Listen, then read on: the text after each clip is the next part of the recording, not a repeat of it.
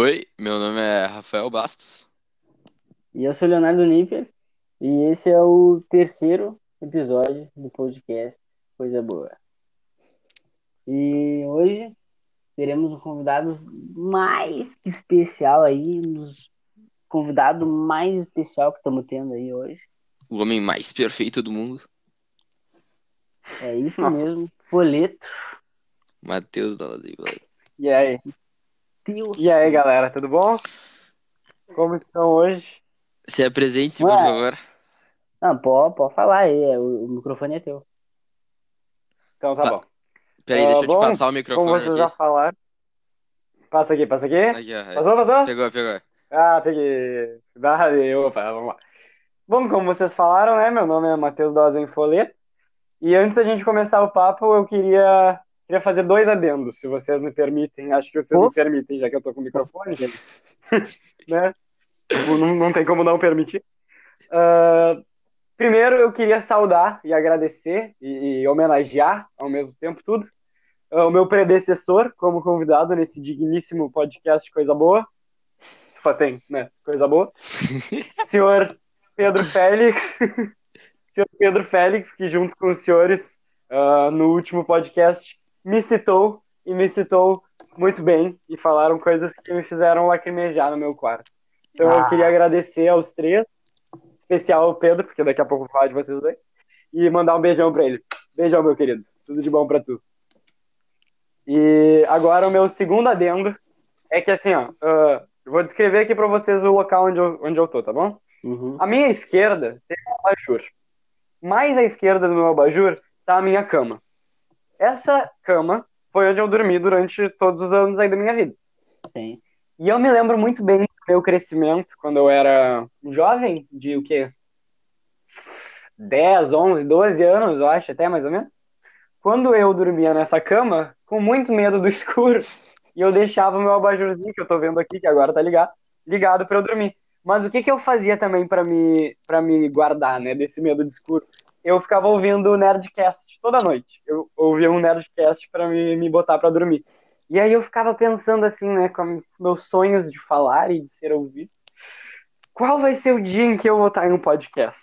Então é muito especial pra mim agora que meus dois amigos, queridos amigos, me deram essa oportunidade. Sou muito grato a ela, muito obrigado. Tô emocionadíssimo. Ah, valeu, galera. Que fofo do caralho.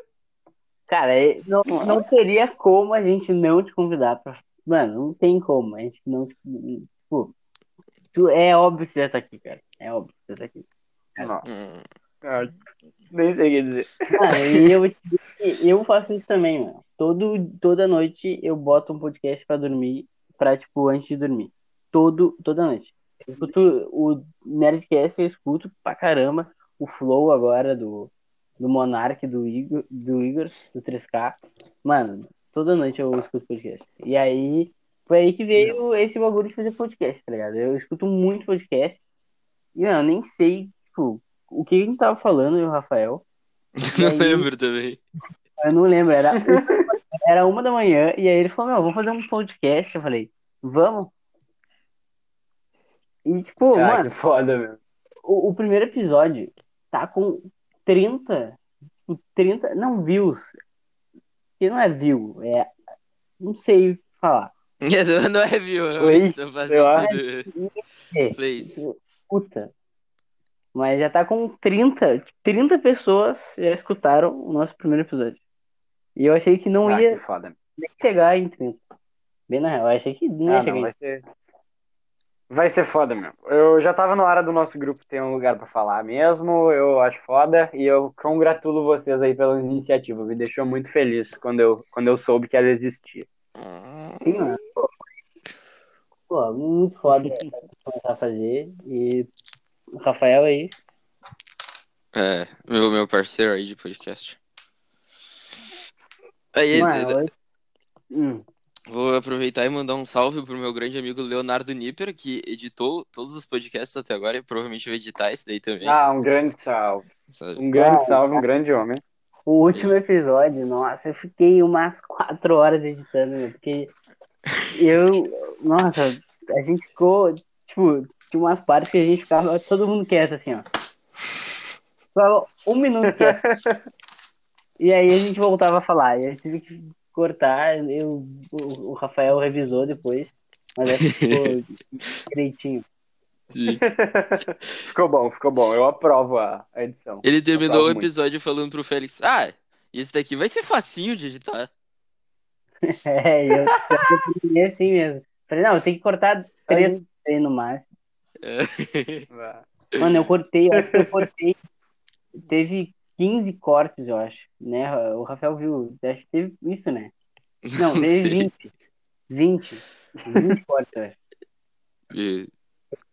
É um homem muito dedicado à arte do podcast. É, um cara dedicado. É, tudo dá trabalho. Tudo, tudo dá, dá trabalho. trabalho. Impressionante. Eu vou dar agora outro salve, outro salve, muito especial, pra Maria, que teve no nosso piloto, que é ela que ajudou a gente a fazer o, o, agulho, o, o nosso Instagram, o, a logo, a, principalmente a logo do Coisa Boa. E ela ajudou a gente a full fazer os negócios do podcast. E ainda a gente tem que gravar um com ela direitinho, porque o primeiro foi só o, o piloto. A gente vai gravar um com ela com pauta ainda. Ela já sabe disso, mas já deixa convidado aí, já deixa o convite aí, ao vivo. Aí ela vai escutar, eu espero que ela escute o podcast, né? Já deixa o convite ao vivo aí. Mas para começar isso daqui já... Eu quero perguntar para os senhores convidados o que vocês pensam sobre hambúrgueres. Bah! Complexo. Mas gosto, que... Gosto. É bem, bem, bem, bem definido, eu gosto disso, assim. Mas uh... que tipo de... Que, qual, quais são as hamburguerias preferidas de vocês? Hamburguerias preferidas? Agora você me pegou, hein? Mano, eu, eu, bah, eu, eu não vou em hamburgueria. Sendo bem sincero, eu não vou em hamburgueria. Eu acho que eu como hambúrguer em casa. Uhum. Eu como tu... muito mais em casa. Eu também. Tu faz hambúrguer? Lugar.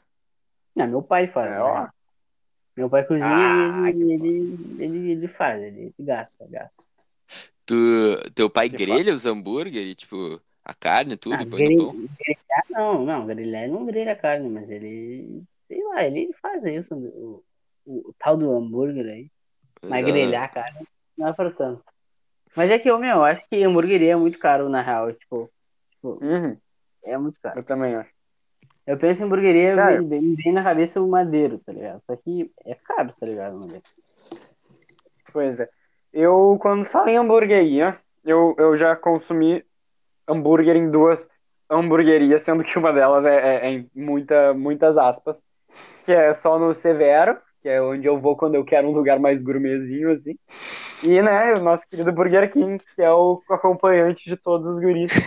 Ah, isso aí. É, é claro. E de todas as gurias também. As gurias. Eu, então, eu não vou é só isso eu uma hamburgueria, tá ligado? Tipo, ah, eu, eu, eu, tipo, é Severo, né? Sim. É. é, esse aí eu não fui. Eu queria muito ir, eu não fui. É mais barato que Madeira. Eu acho que o único que eu fui foi, tipo, no Madeiro, tá ligado? Eu achei bom pra caramba. Só que, tipo, é caro, tá ligado? Não dá pra ir toda semana. Sim. Tá ligado? Ah, te falar a real que eu acho... É caro mesmo. É caro pra caralho. É gourmet, né? Eu acho que, sei lá, o combo, tipo, o combo mais barato é, tipo, quarenta pila, tá ligado? Aí é foda, tá ligado? Acho é fudido, deve... meu. É fudido. Eu acho que o Severo é mais barato, né? Ele é, tipo, é a linha mais barata dele, né? Achei isso. É, o hum. Severo lançou uns... Eles tinham uns hambúrguer que era, tipo, trinta pau o hambúrguer. Mas agora eles lançaram uma hum. coletânea... É, tipo, uma nova linha de hambúrgueres que é o hambúrguer Smash. Que daí vem menos... Tipo, a carne é menorzinha, assim. Mas é, tipo... Tem uns que é dezesseis pila mais barato. Daí vai até vinte. É, eu já comi desse. É, é bom, cara. É, tu não sente... Não sente que tu tá comendo menos, não. É bem bom. Vale a pena. Esses aí. É que o, o hambúrguer do Severo, Severo... Ele...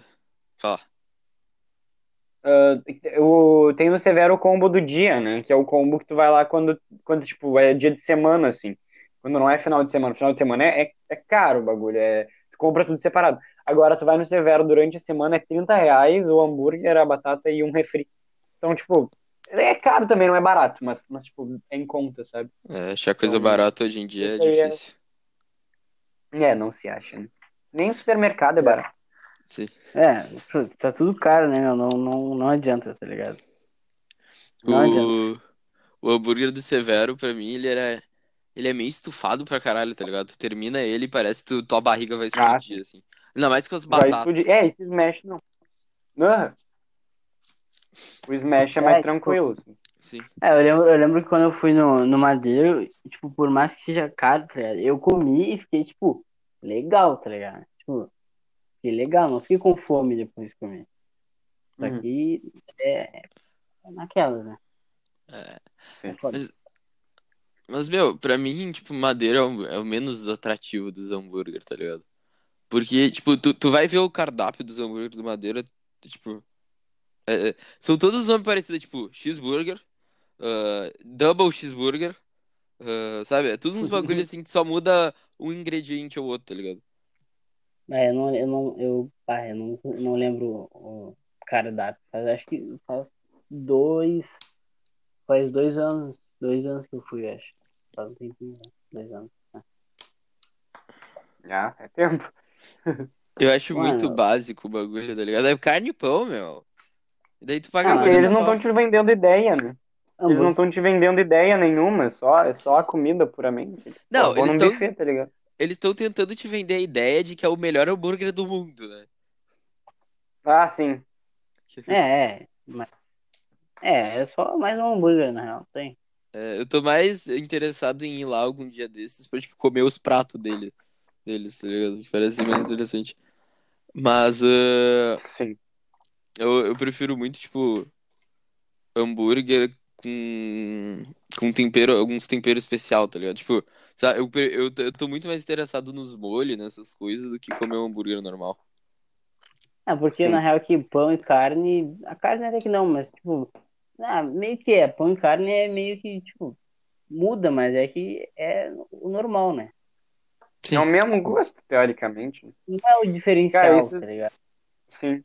Tu vai achar algo muito, muito especial em relação a, a molho e a, e a esse tipo de tempero, né? Quando tu, quando tu buscar, tipo, um hambúrguer vegetariano, tá ligado? Porque aí os então, caras precisam disso pra vender o bagulho, né? Então, é uma boa, assim. É. Eu, agora eu fui num festival de música aí, o Morrodália, no Carnaval, e aí lá era toda uma vibe, assim, né, de, de coisa vegetariana e natureba e tal, de contato com a natureza, e aí lá a gente comeu hambúrguer uh, vegano. E é uma delícia, tá ligado? Porque, porra, tem uma, um, uma, uma bacia, assim, cheia de molho e tu bota tudo, tudo, tudo, tudo, e fica muito bom. Sério, bah. Eu não sei dizer que, de que que era o hambúrguer, mas era maravilhoso. É, eu nunca, eu tenho curiosidade, mas eu nunca comi nada vegetariano, de hambúrguer ou alguma coisa. Deve ser Sim. bom pra caramba, na real. Sim, cara, mas, é bom, bom, é bom.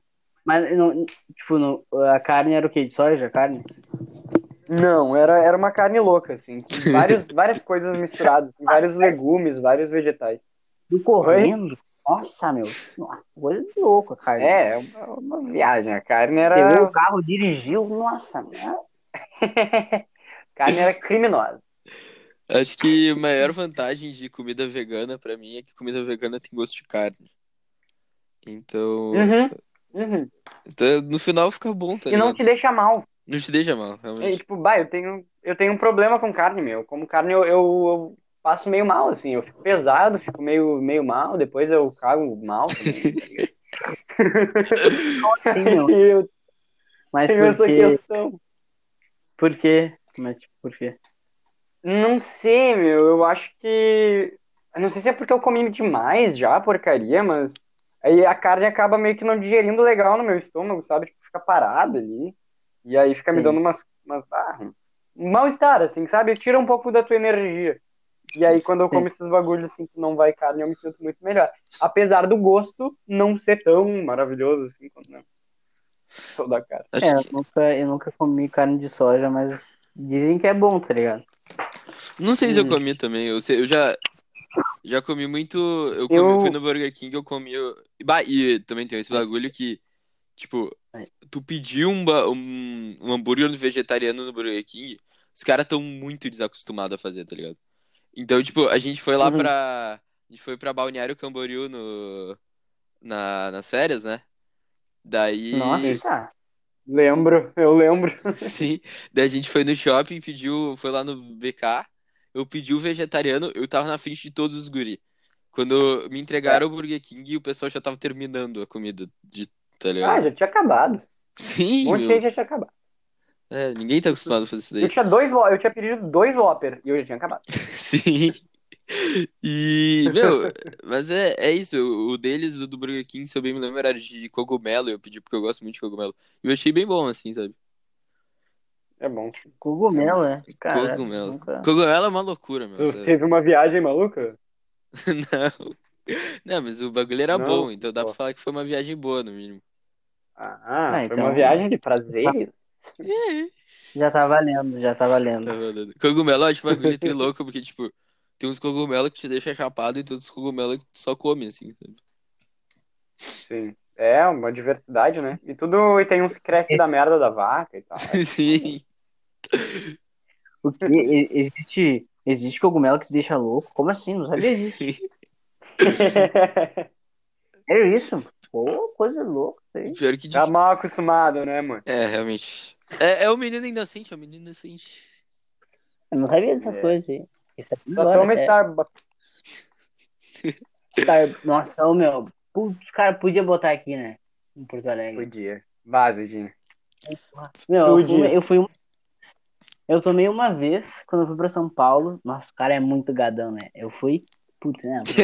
Eu fui pra... Conta Bom, aí, conta aí, por que, que vou... foi pra São Paulo? Não, eu fui... Eu fui vamos lá, São vamos Paulo. Lá. Eu fui pra São Paulo, e aí eu tomei lá uma vez, no Starbucks. Mano, é pior que é bom mesmo. Cara. É bom, é bom mesmo. Eu... Os caras inventam é uns vinte milhões de sabor de Starbucks, assim, tá ligado? Mano, eu me perdi, velho. Nossa, muita coisa, e agora o... Mano, o Andreas postou... Vocês viram o bagulho que o Andreas postou no grupo? Sim, eu vi. Sim. Mano, tem capsulinhas de Starbucks. Viagem, meu. viagem. Revolucionária. Posso... A globalização chega em todos os cantos, cara. Pois é, meu. É impressionante. É, eu acho impressionante não ter Starbucks aqui em Porto Alegre. Porque Porto Alegre... É... Eu também. É... Eu vou falar, tem, muito, tem muita gente de classe alta aqui. Gente que curte, tipo... viajar pra Europa nas férias, assim, tá ligado? Então eu acho bizarro num, não, mas, mano, numa cidade que te ama tanto cara, pelo exterior não ter esse tipo de coisa. Tipo, mas cara, o pior é que Starbucks não é caro. Não, não. Ele, tipo, não é... Nossa, não é tipo assim...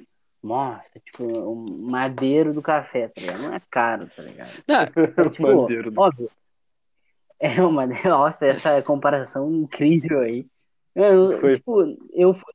lembro, na real, quanto que eu paguei. Sei lá, eu não lembro quanto eu paguei, mas eu sei que não é caro, tá ligado? Não é um bagulho que, nossa, tem que... Dá pra ir, tipo, todo dia, sei lá. É, porque é um café que é feito pra, pra ganhar o consumidor, sabe? É feito pra tu ir lá e comprar todo dia o bagulho. Nossa, ô, é feito pra tu... Deve... Nossa, eu... Habit... eu tomo café todo dia, né? Eu, tipo, eu tomo café todo dia. E, tipo, eu penso, mano, imagina todo dia tomar café no Starbucks.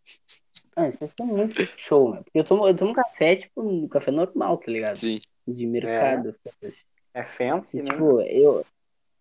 É bom, tá ligado? Só que, nossa, mano. Cara, os caras podiam botar aqui em Porto Alegre, né? Só que pra, lá pra fora só existe São Paulo e Rio de Janeiro. Sim. Só. Ah, mas vai Acho chegar. Vai resto... chegar. Tudo chega, tudo chega. Tem Starbucks no Rio? Ah. Uh, cara, acho que no Rio não tem. Eu acho que no Rio não tem, só em São Paulo. Mas, tipo... Mano, é só Rio e, e São Paulo, tá ligado? Tipo, pro, pro lado de fora. Só que eu acho que nem no Rio tem. Só em São Paulo. Eu acho bizarro não ter mesmo. Sim. Também acho. E também é. acho. É, acho que é, não é típico do capitalismo. Sim. Aqui na, a gente é, tá numa é. cidade que tem, tipo... Um Burger King em cada shopping, assim. Agora tá tendo até fora do shopping. E daí não tem uma das maiores redes, assim. Uhum, sim, mano. É tipo, café, mano, é um bagulho que, mano, todo mundo consome, tá é? ligado? E, tipo, as pessoas que consomem café, mano, consomem todo dia, tá ligado? Então, tipo, mano, não, não faz sentido não ter, tá ligado? Perder sim. dinheiro não ia, tá ligado? Sim. É só, sei lá, não sei o que é. E... Eu vou dar uma pequena ostentada aqui. Mas quando eu fui pra Nova York, em dois mil e dezoito...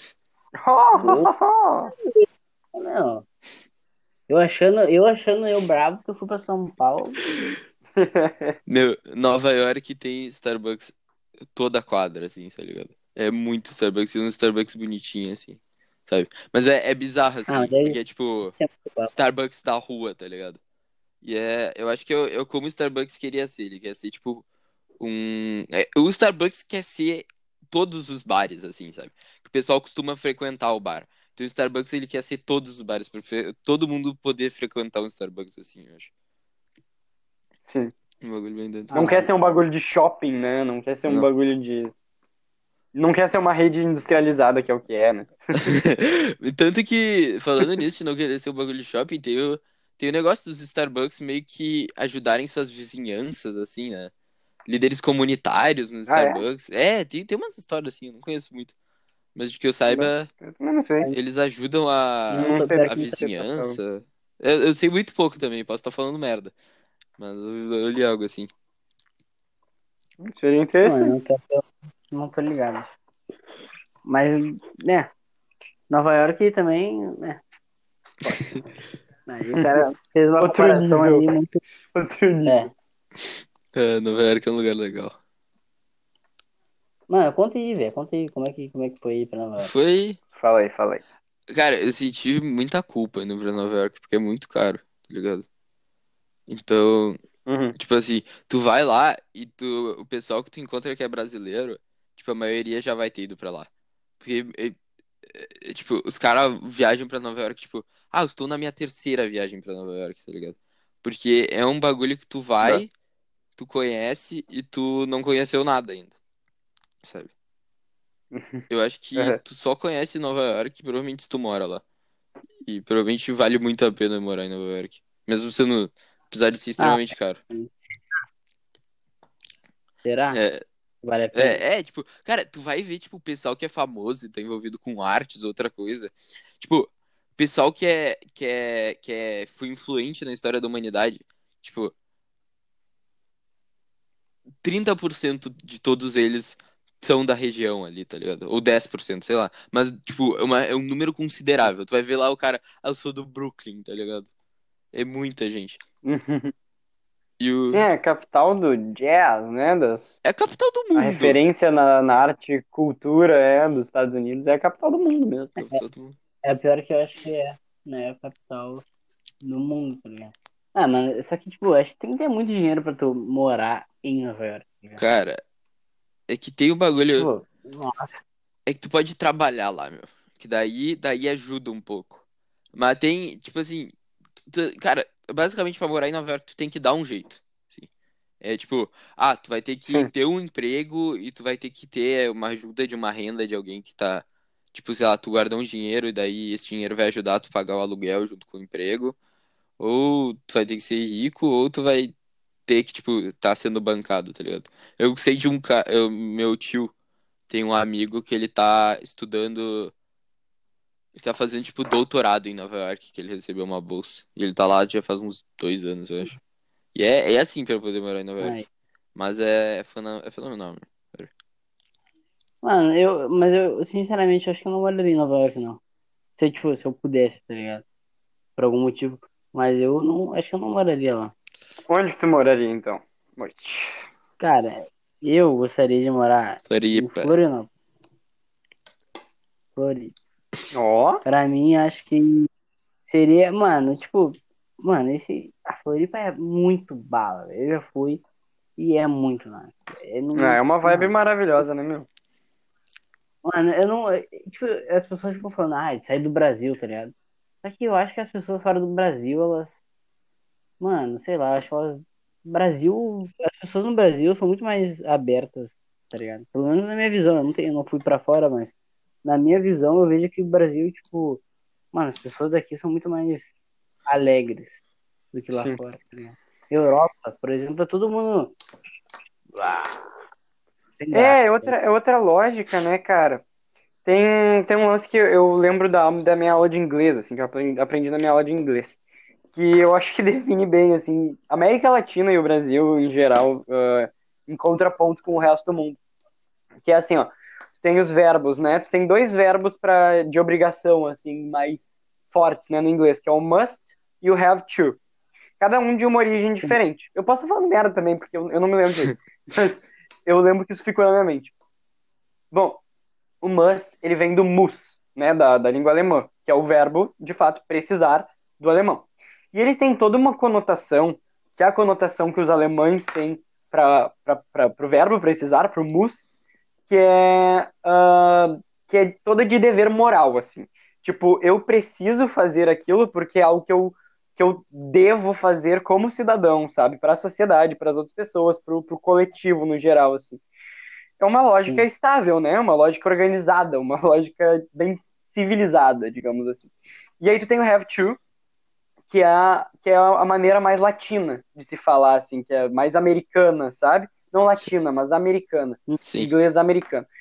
Que eu não sei de onde que é a, refer- a, a, a origem, só que eu sei que ele tem a ver, que tem uma outra conotação, é um outro precisar. É o precisar da lógica de eu preciso fazer isso porque eu vou ser pego se eu não fizer, sabe? Tipo, eu preciso Sim. fazer porque Sim. tem alguém me, me vigiando. E essa é meio que a lógica que, que rege, né? É uma América do Sul, né? Sim. Sim. Tipo, de não é um... Eu, eu acho que é isso que define, assim, mais ou menos o lance do Brasil.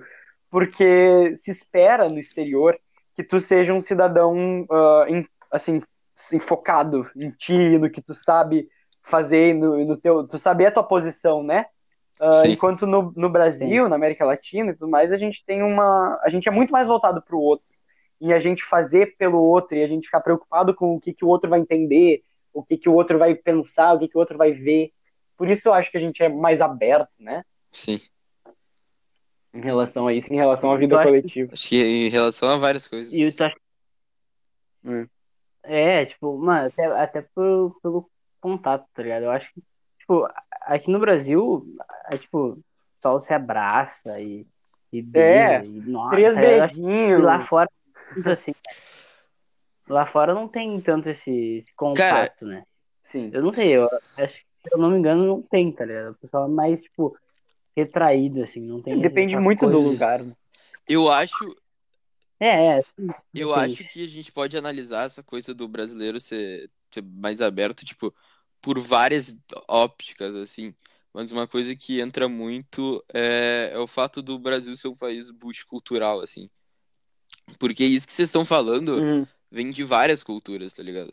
Tipo, tá falando do, do bagulho do beijo, do abraço e de, de, tipo, se dar oi, assim, de maneira muito, muito contagiosa, assim. Uh, é, é um bagulho que meu Sim. pai tava falando que é, que é, tipo, um dos motivos de tá tendo tanto problema de coronavírus na Itália. Porque na Itália eles são muito do, do beijo, assim, sabe? De chegar na pessoa... É, eles são assim também. Sim, mas não é... O italiano é... é o brasileiro da Europa. Não... Não é isso, é que, tipo, é que a gente deve ter meio que pegado isso também do italiano, porque o Brasil tem muita gente que veio pro Brasil que veio de italianos.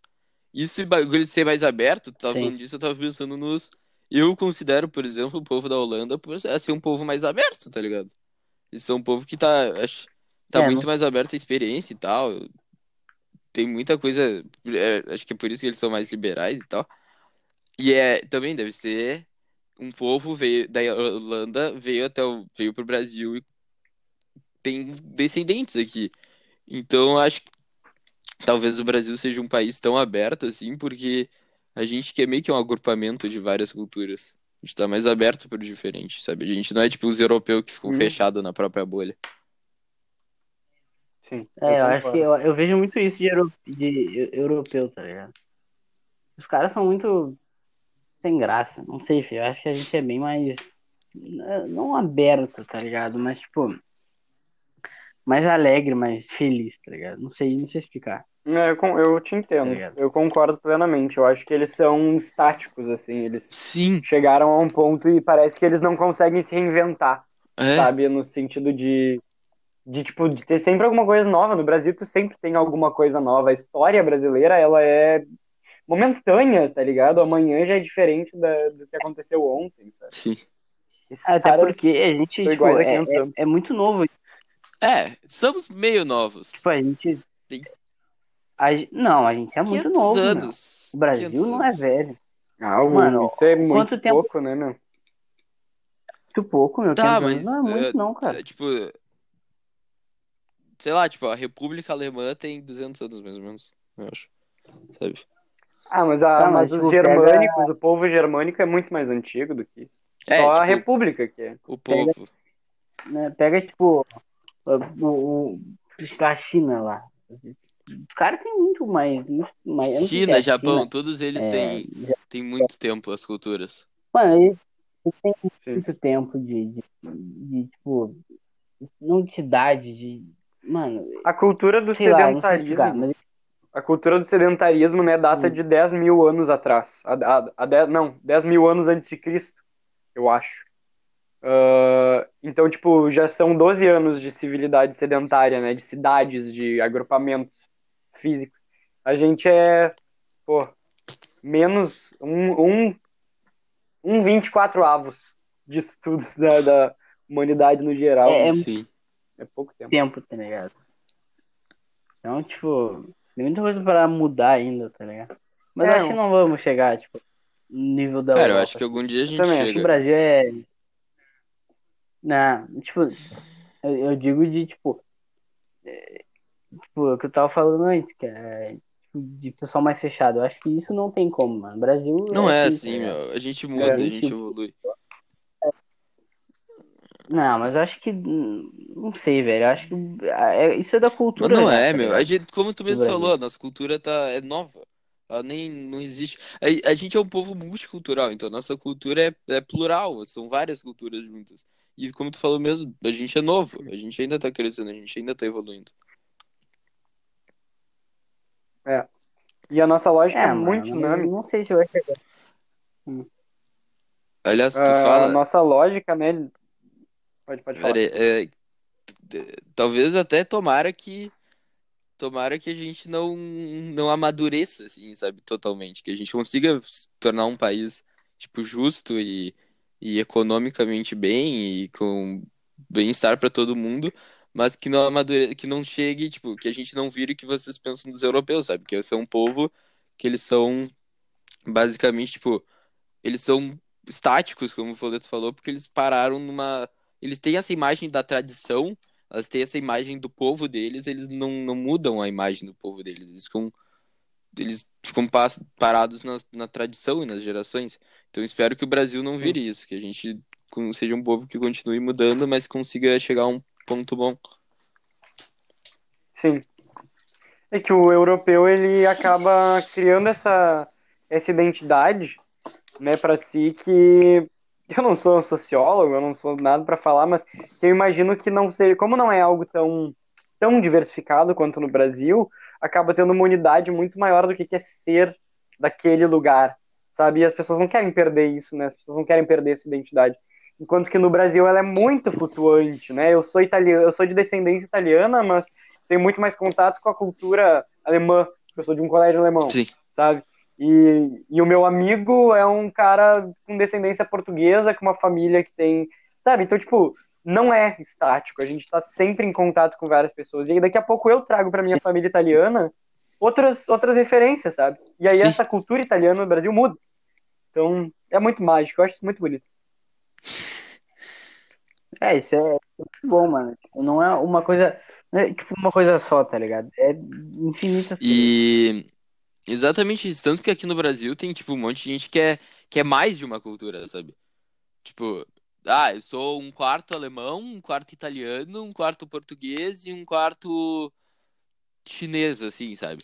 Então o cara, ele pode escolher o que, que ele vai pegar, ele pode se inspirar em várias culturas, pode se inspirar em vários povos, ele pode aceitar tudo isso, ele pode ignorar tudo isso, ele pode viver a vida dele, sem ser identificado como algo, além de ser brasileiro.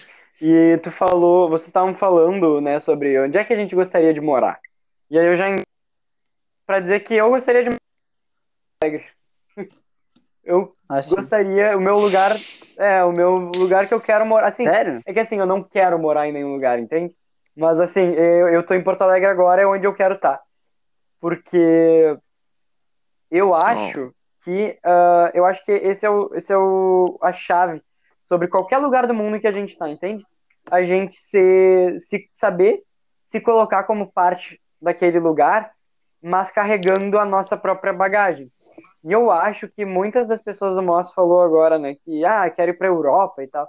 Acho que muitas pessoas querem ir pra, pra Europa e, e morar em outros lugares, não todas, claro, não todas, porque, de fato, é muito difícil morar no Brasil, né, e ser valorizado no Brasil, mas muitas pessoas têm uma, essa síndrome de, de meio de cachorrinho, assim, sabe, de, pô, o, euro, o europeu é muito melhor, o brasileiro é uma merda, eu quero ir pra lá porque o Brasil, porra, é fudido e tal.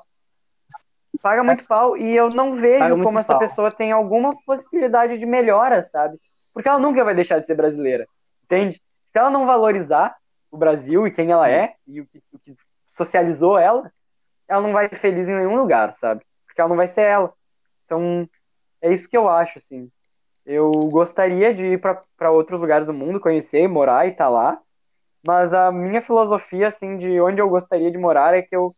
Onde eu morar, eu quero tá lá. Sabe? Eu quero estar cem por cento lá. Sem, sem, sem apagar meu passado, sem apagar o meu presente, sem, sem ignorar as coisas, sabe? Acho que é meio... Sim. Sim, mano. Eu, eu concordo muito com isso. Tipo, eu, eu, eu vejo muita gente falando, nossa, tipo, quero pegar, acabar a escola e morar fora. Ou, tipo, nossa, acabar a escola fora e, e estudar, e, tipo, trabalhar lá fora e... e tipo, mano, mas cara, eu acho tão caralho o Brasil. Eu também não, tá ligado? Acho muito nasce, feio. E é muito grande, feio. Tipo, mano, nossa, velho, tem tanto lugar que as pessoas, tipo, mas acho que noventa por cento das pessoas, tipo, uh, nem conhecem metade do Brasil e, tipo, uhum. já sai pra fora, tá ligado? Acho que, tipo, primeiro... Eu penso, tipo, em viagem, mano, primeiro, quando eu começar a viajar, tipo, eu... trabalhar e aí mais velho, claro, né? Fazer as minhas próprias viagens. Eu quero muito primeiro ir em todos os lugares Total. do Brasil ah, e depois ir pra fora. Toda... Tipo, tem muito lugar aqui que eu, que eu que eu queria conhecer no Brasil, tá ligado? Tu não tem que sair do Brasil pra, tipo, tu ver um lugar legal, um lugar lindo, ou, tipo, até a cultura é diferente, meu, porque o Brasil, por si só, já é muito diferente, meu. Sim! Pro Nordeste, Cara. tá ligado? Mano, tu é pra Floripa, tá ligado? Sabe? A língua, o... Cara, eu já viajei muito pelo Nordeste, o lugar é, é, é, é maravilhoso. Eu já vi muita coisa ali no é, Brasil. Tem muita coisa ali. Eu fui pra... Eu fui, tipo, aqui no Brasil, os lugares que eu fui, acho que foi pra Floripa e alguma... Puta, alguma outra cidade que acho que pequena, tá ligado? E Bahia. Nossa, Bahia. Eu fui pra Bahia. Bahia é maravilhoso. É muito... Eu, é muito eu já fui aqui no Brasil para a região, né, todos os estados da região sul. Eu já fui para o sudeste, para o Rio e para o Rio, para Minas e para São Paulo. No nordeste eu fui para o Ceará e agora recentemente no final do ano eu fui para o Mato Grosso do Sul, para Bonito. E ah, sim, é, eu lembro. Faltou só o norte agora para eu conhecer. Ah. E já foram aventuras maravilhosas, tá ligado? É um, como vocês falaram, é um Cara, é um continente, né? É um continente o nosso Sim. país. Isso é mágico. Cara, essa porra é Europa, é Europa e o pessoal tem que valorizar. Uhum. E eu tenho aqui uma, um poema pra vocês. É. Opa. Um poema do, do Fernando Pessoa. Uh, não é um poema, na verdade, são frases que eu peguei do Fernando Pessoa, que eu acho que, que é, um, é sobre um pouco o que a gente tá falando. Vou recitar aqui pra Sim. vocês.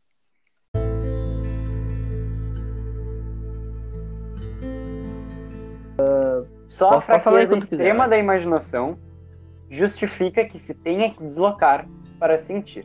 A vida é o que fazemos dela. As viagens são os viajantes. O que vemos não é o que vemos, senão o que somos. Fernando Pessoa.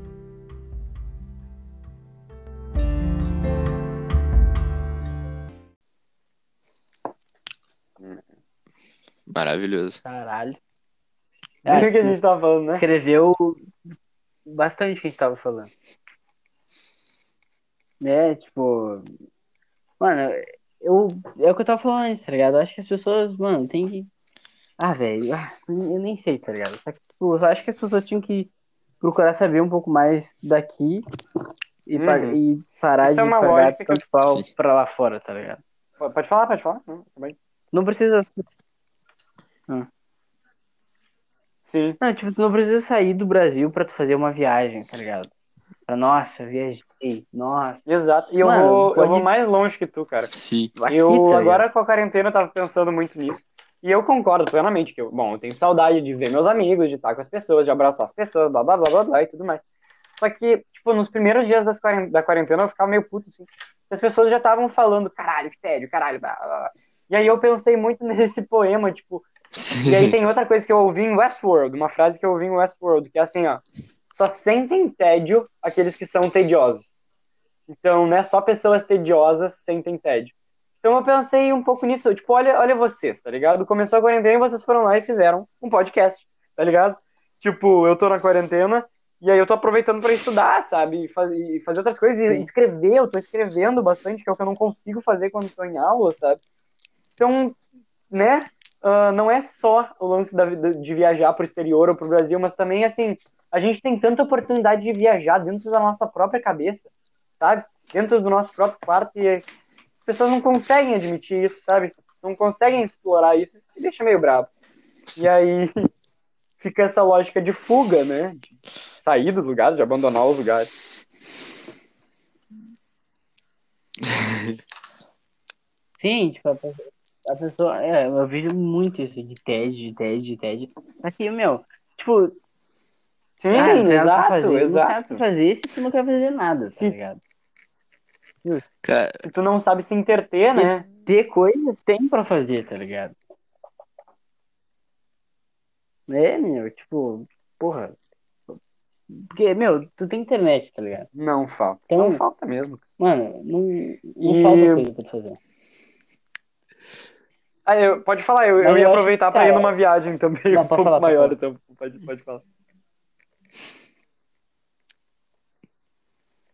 Não, mas, tipo, uma coisa que eu tava vendo é que, não querendo falar de parte, é, na real é isso, tipo, teve uma coisa boa, tá ligado, na quarentena, uhum. que as pessoas, eu vejo que as pessoas estão uh, se aproximando psicologicamente, bem mais, né? Tá ligado?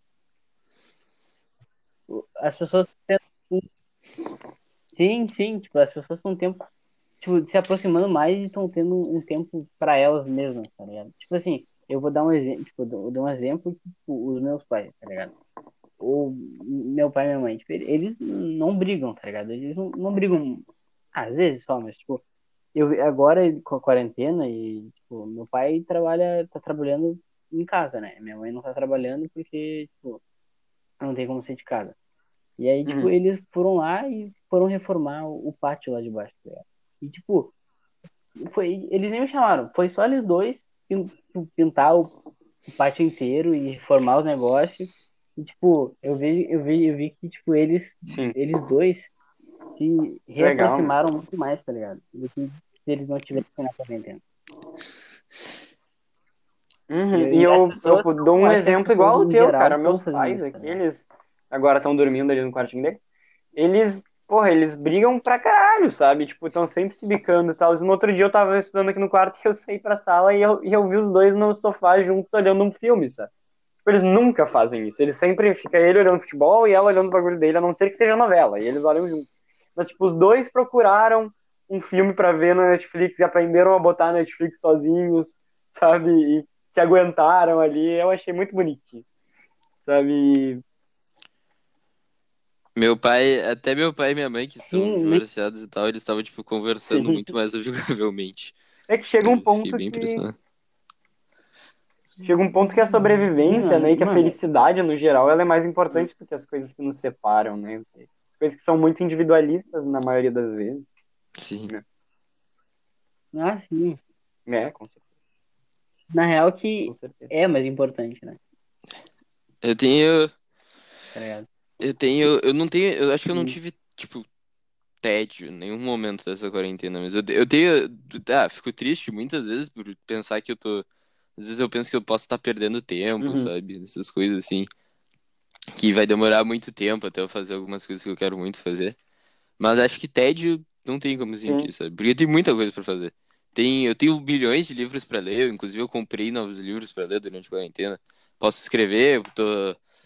tenho que aprender a desenhar. Que inclusive a Faber-Castell liberou uns, liberou uns cursos de desenho pra fazer. Então, tem muita oportunidade. Isso. Tô com um jogo pra o jogar. O mundo é muito amplo. Sim. Não tem, tipo... Sim. Cara, é, é exatamente isso, sabe? Tipo, o mundo vai ter muita coisa pra tu fazer é. se tu ab- se abrir, é, tipo... Se tu se abrir, fazer né? as coisas que o mundo te oferece. Também, né? É. Não, porque às vezes a gente fica muito nessa de... num bagulho meio... acho que é dicotomia a palavra. Tipo, final de semana, tudo que a gente faz é... Ah, o que, que eu fa- posso Sim. fazer? Eu posso ir no shopping, sabe? E daí... não Sim, né? Não são, do... são dois extremos, né? Eu fico em casa, acho. Eu vou pro shopping. Ou eu saio com meus amigos, ou eu fico em casa, tá ligado? Tipo, não tem muita amplitude do que tu pode fazer contigo é. mesmo, sabe? E assim a gente se sente sozinho, sabe? É, parece às vezes... Nós somos nossa maior companhia. Aí eu ia falar parece assim pra vocês. Uh, eu acho que vocês convidaram o Félix é, outro mano. dia pra falar de cinema, já que ele é um exímio hum. especialista no cinema, né? Se eu tenho... É, exato. O cara é, cinema é, um, francês. É o especialista da sétima arte, aquele que consegue analisar fotografia, audiovisual, tudo ao mesmo tempo, né?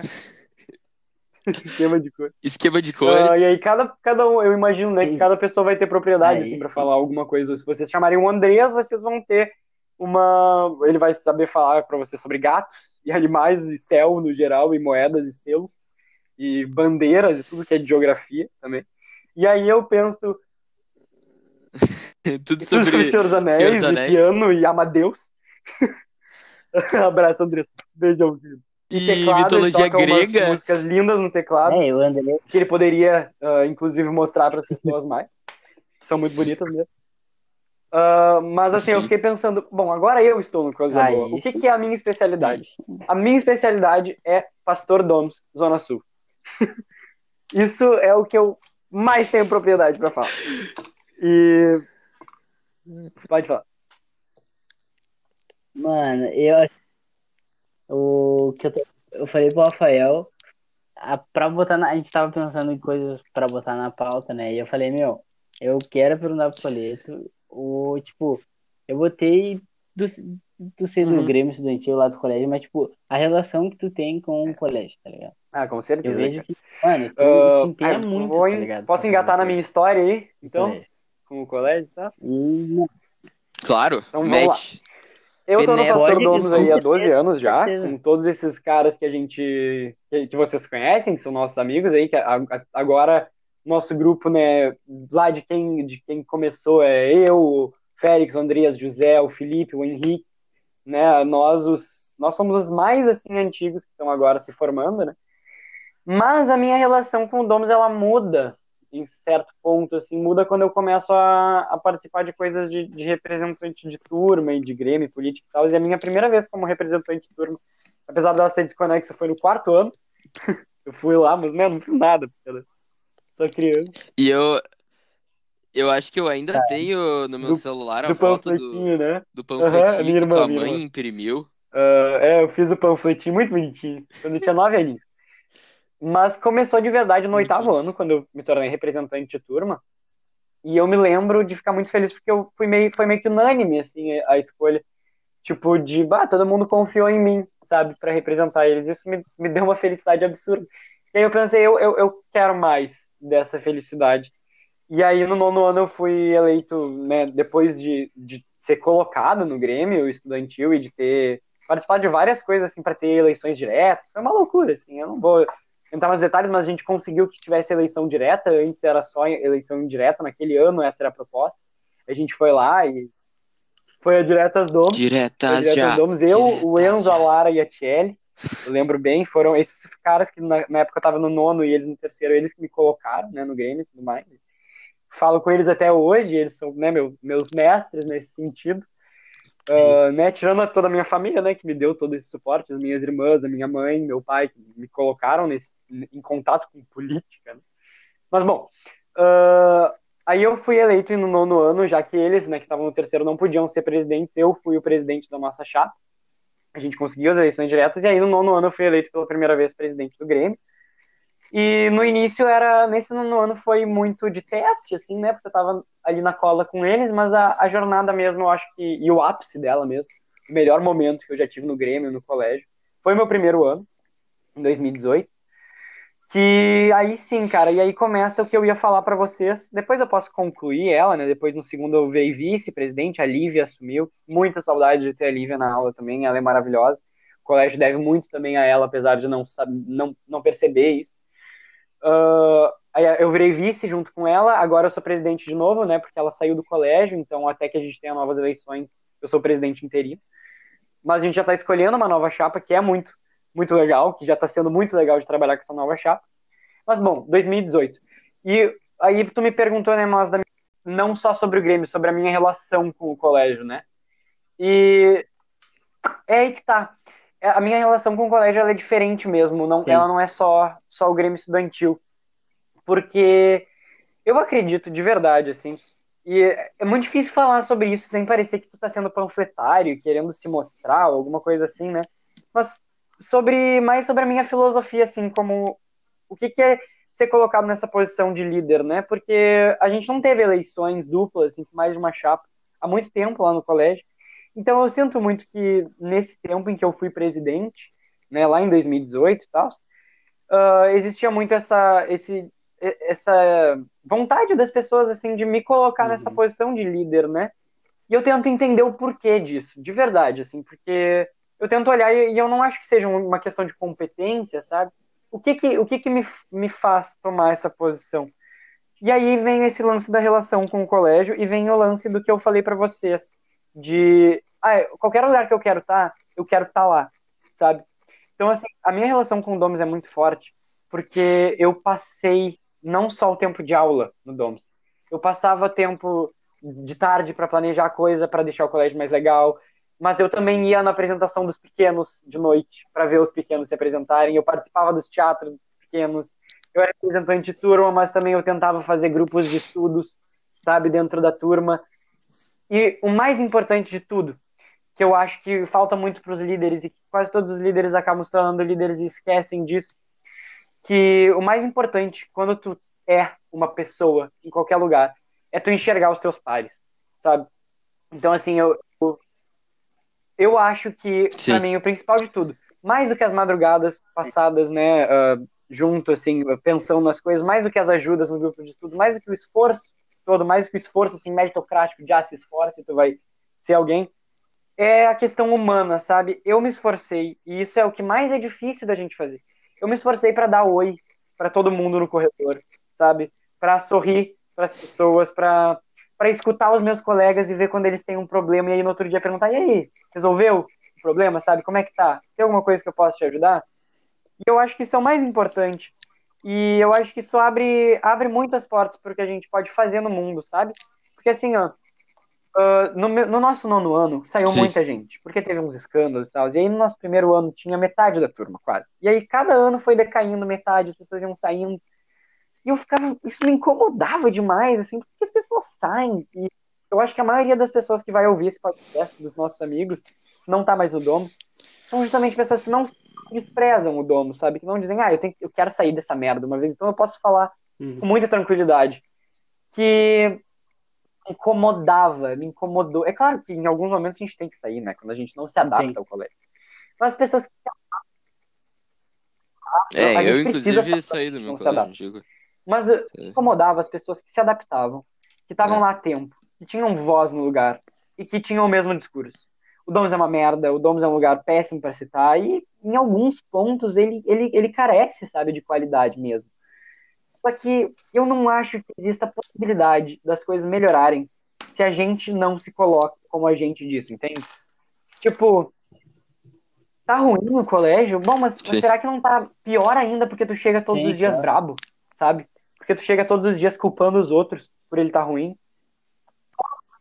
Exato, assim. E, e nos meus últimos quatro anos, assim, de Grêmio, de participação por que forte que tá ruim? no, no Dohms, todas as Olimpíadas eu, eu, eu fiz durante esses anos, de ser representante e tudo mais, todo ano eu me questionava. Eu tô fazendo certo de ficar aqui? Será que não era melhor eu ir pra um colégio, assim, que eu, que eu sei que eu vou ter uma qualidade de ensino melhor, que eu sei que eu vou conhecer mais pessoas, que eu sei que eu vou...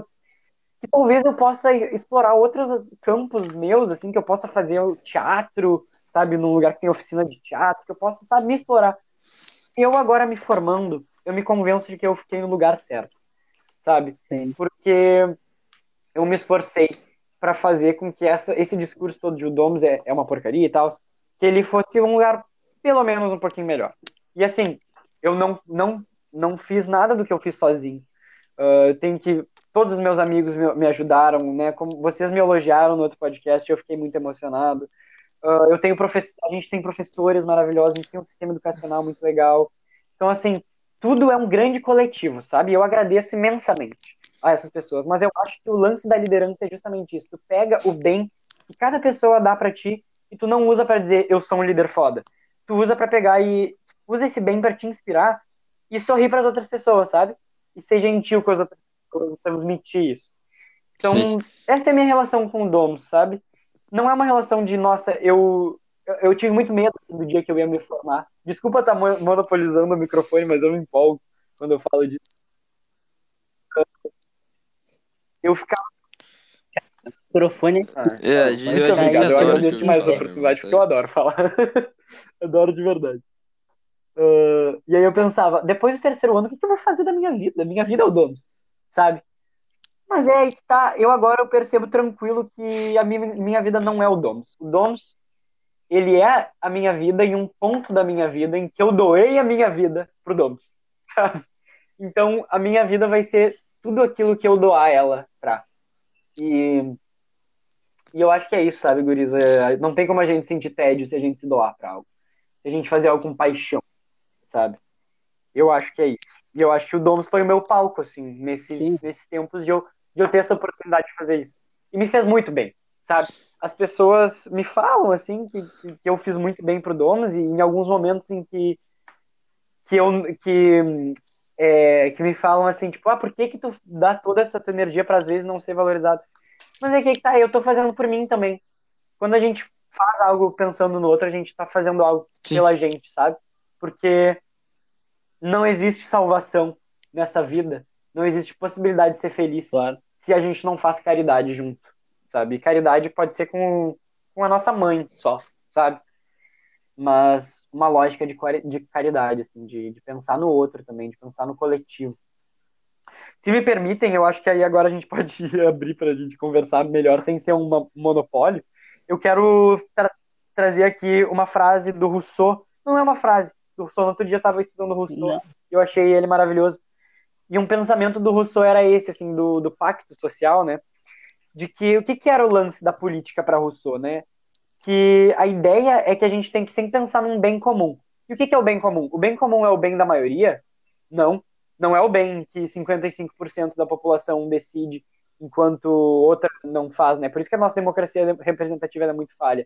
O bem comum, ele é o bem que faça bem para absolutamente todas as pessoas. Só que aí vocês me perguntam, e a gente pode ficar horas, né, perguntando, é possível agradar todo mundo? Não, mas deveria. Não é possível. Não é possível.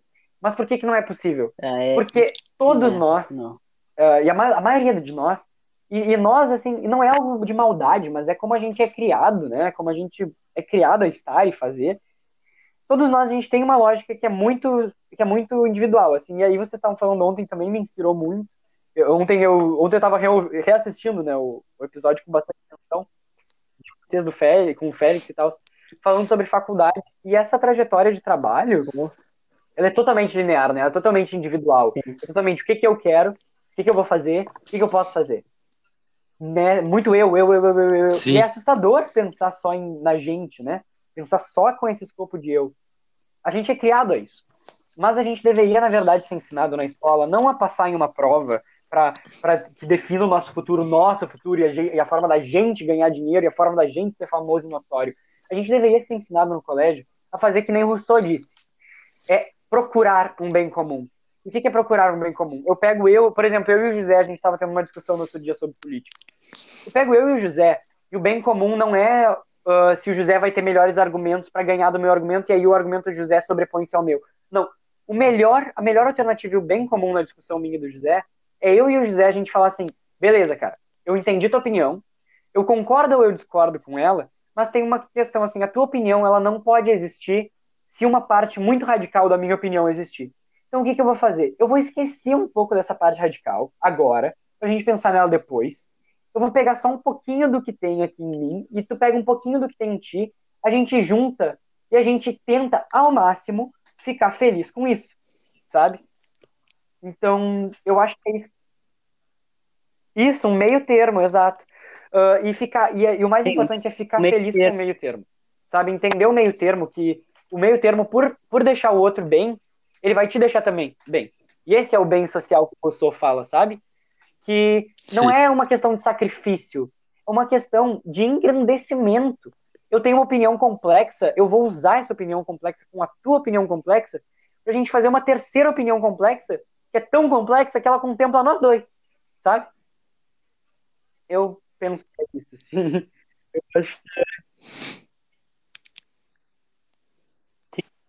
E isso... Um pouco, um pouco e as duas têm... das duas ideias e das duas opiniões, né? Tipo... É, é, é, acho que, tipo, não tem como... Tipo, tem que ter um... É o que tu falou, tem que ter um meio termo, tá ligado? Não dá pra ser radical, o meu radical e o teu... Ou, ou ser o teu radical. Tem que Sim. ter uma maneira todo que mundo fica bem? todo mundo... Pô, Ninguém é mais né? dono da razão é. do que o outro, né?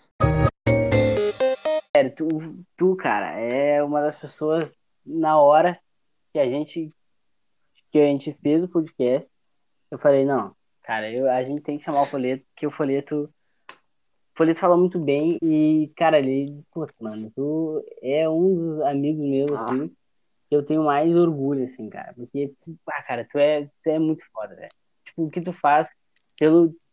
Tu falou agora, tudo que tu fez pelo teu colégio, que tu faz pelo teu colégio, tu faz pelos outros, tá ligado? E eu vejo que tu gosta de fazer isso. Tipo, tu se sente bem ajudando as outras pessoas. Tá Na minha visão, tu, tu mano, fez o dom teu, tá ligado? ligado? É, tipo, é o que tu tava falando, tipo, tu tem uma parte de Dohms e Dohms tem uma parte tua, tá ligado? Tem uma parte do Foletto no Dohms, tá ligado? Muito obrigado, gente. Acho que tu, tu, tu fez é. a diferença. Tu falou sobre... Lá. Sobre como tu, tipo, tu, tu ficava, se esforçava lá, mas não era pelos outros, porque meio que é, é um negócio teu, sabe? Então, quando tu faz um bagulho, tu tá, tá, tá tanto ajudando os outros, quanto tu tá fazendo algo que te faça feliz, eu acho. Sim, é que tu falou, o, que, o que tu falou, tipo, tu faz não só pelos outros, mas tu faz por ti também. Eu acho que isso, eu acho que é muito isso, tá ligado? Tipo, tu nunca vai fazer uma coisa... Tu, tu tem que fazer as coisas, claro, pelo outro, mas por ti também, tá ligado? Tem que se sentir bem pelo que tu tá fazendo e não adianta fazer as coisas forçado ou, tipo, fazer porque, ah, os outros vão achar e, tipo, cara... Tem que... Mas, Foletto, tá você está familiarizado com as ideias não, de Maquiavel? Não, estou, não estou. Sempre foi uma dúvida pra mim, o que que disse Maquiavel. Pera, antes da gente falar o que que disse Maquiavel, eu só quero agradecer. Tá, Muito eu... obrigado, viu, pelo que vocês falaram aqui pra mim. Eu vou guardar no meu, no meu coraçãozinho pra minha vida inteira. Tá? É muito especial, de verdade, ouvir coisas tão boas vindo de pessoas que eu considero tanto.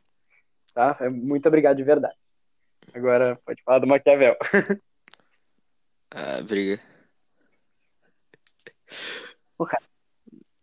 Maquiavel, Maquiavel, ele escreveu aquele livro, vai. O Príncipe, uh, que é um livro que eu sempre tive vontade de ler e até agora eu não li. Mas tem algumas partes que eu conheço e eu, eu fico na minha cabeça.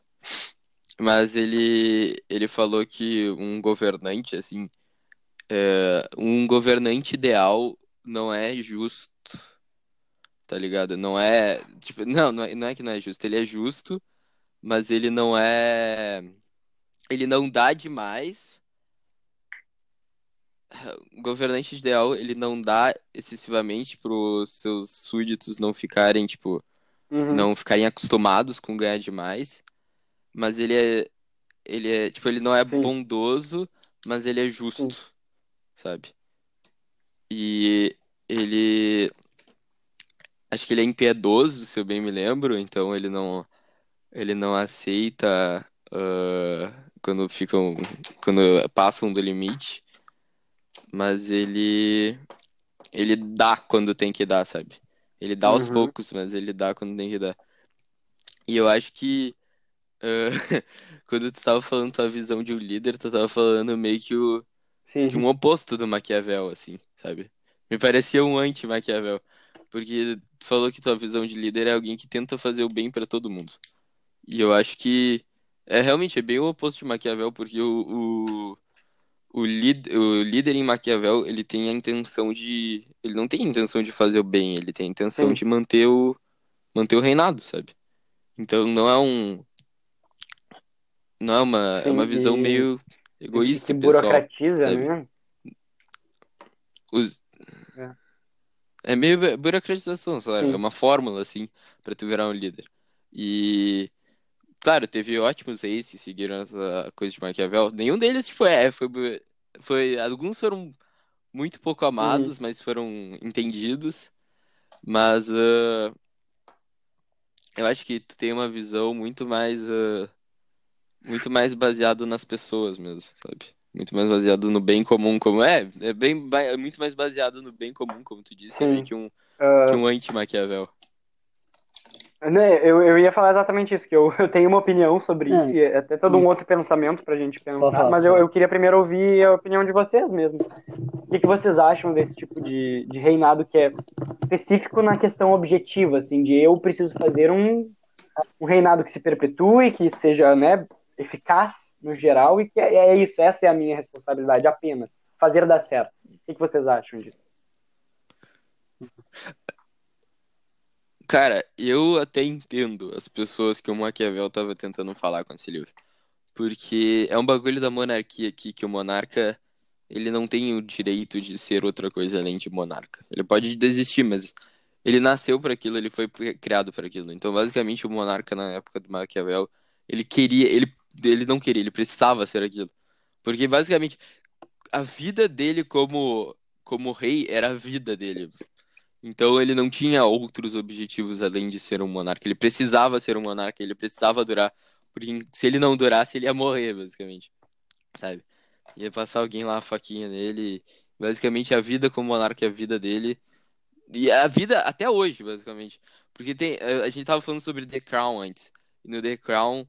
Uh, tem uma fala que a, a tia da Elizabeth, a tia avó, eu acho, ela manda uma carta pra ela falando que no momento que ela virou rainha, a, ela vai ter que cele, fazer, celebrar o luto pra uhum. a, a Elizabeth Pessoa, porque ela basicamente tá sendo morta e no seu lugar tá nascendo a rainha Elizabeth, sabe? Porque a vida de monarca basicamente vive no lugar da vida de pessoa. Então, um governante na época de Maquiavel tinha que tinha que sabe, tinha que durar, porque era essa a vida dele.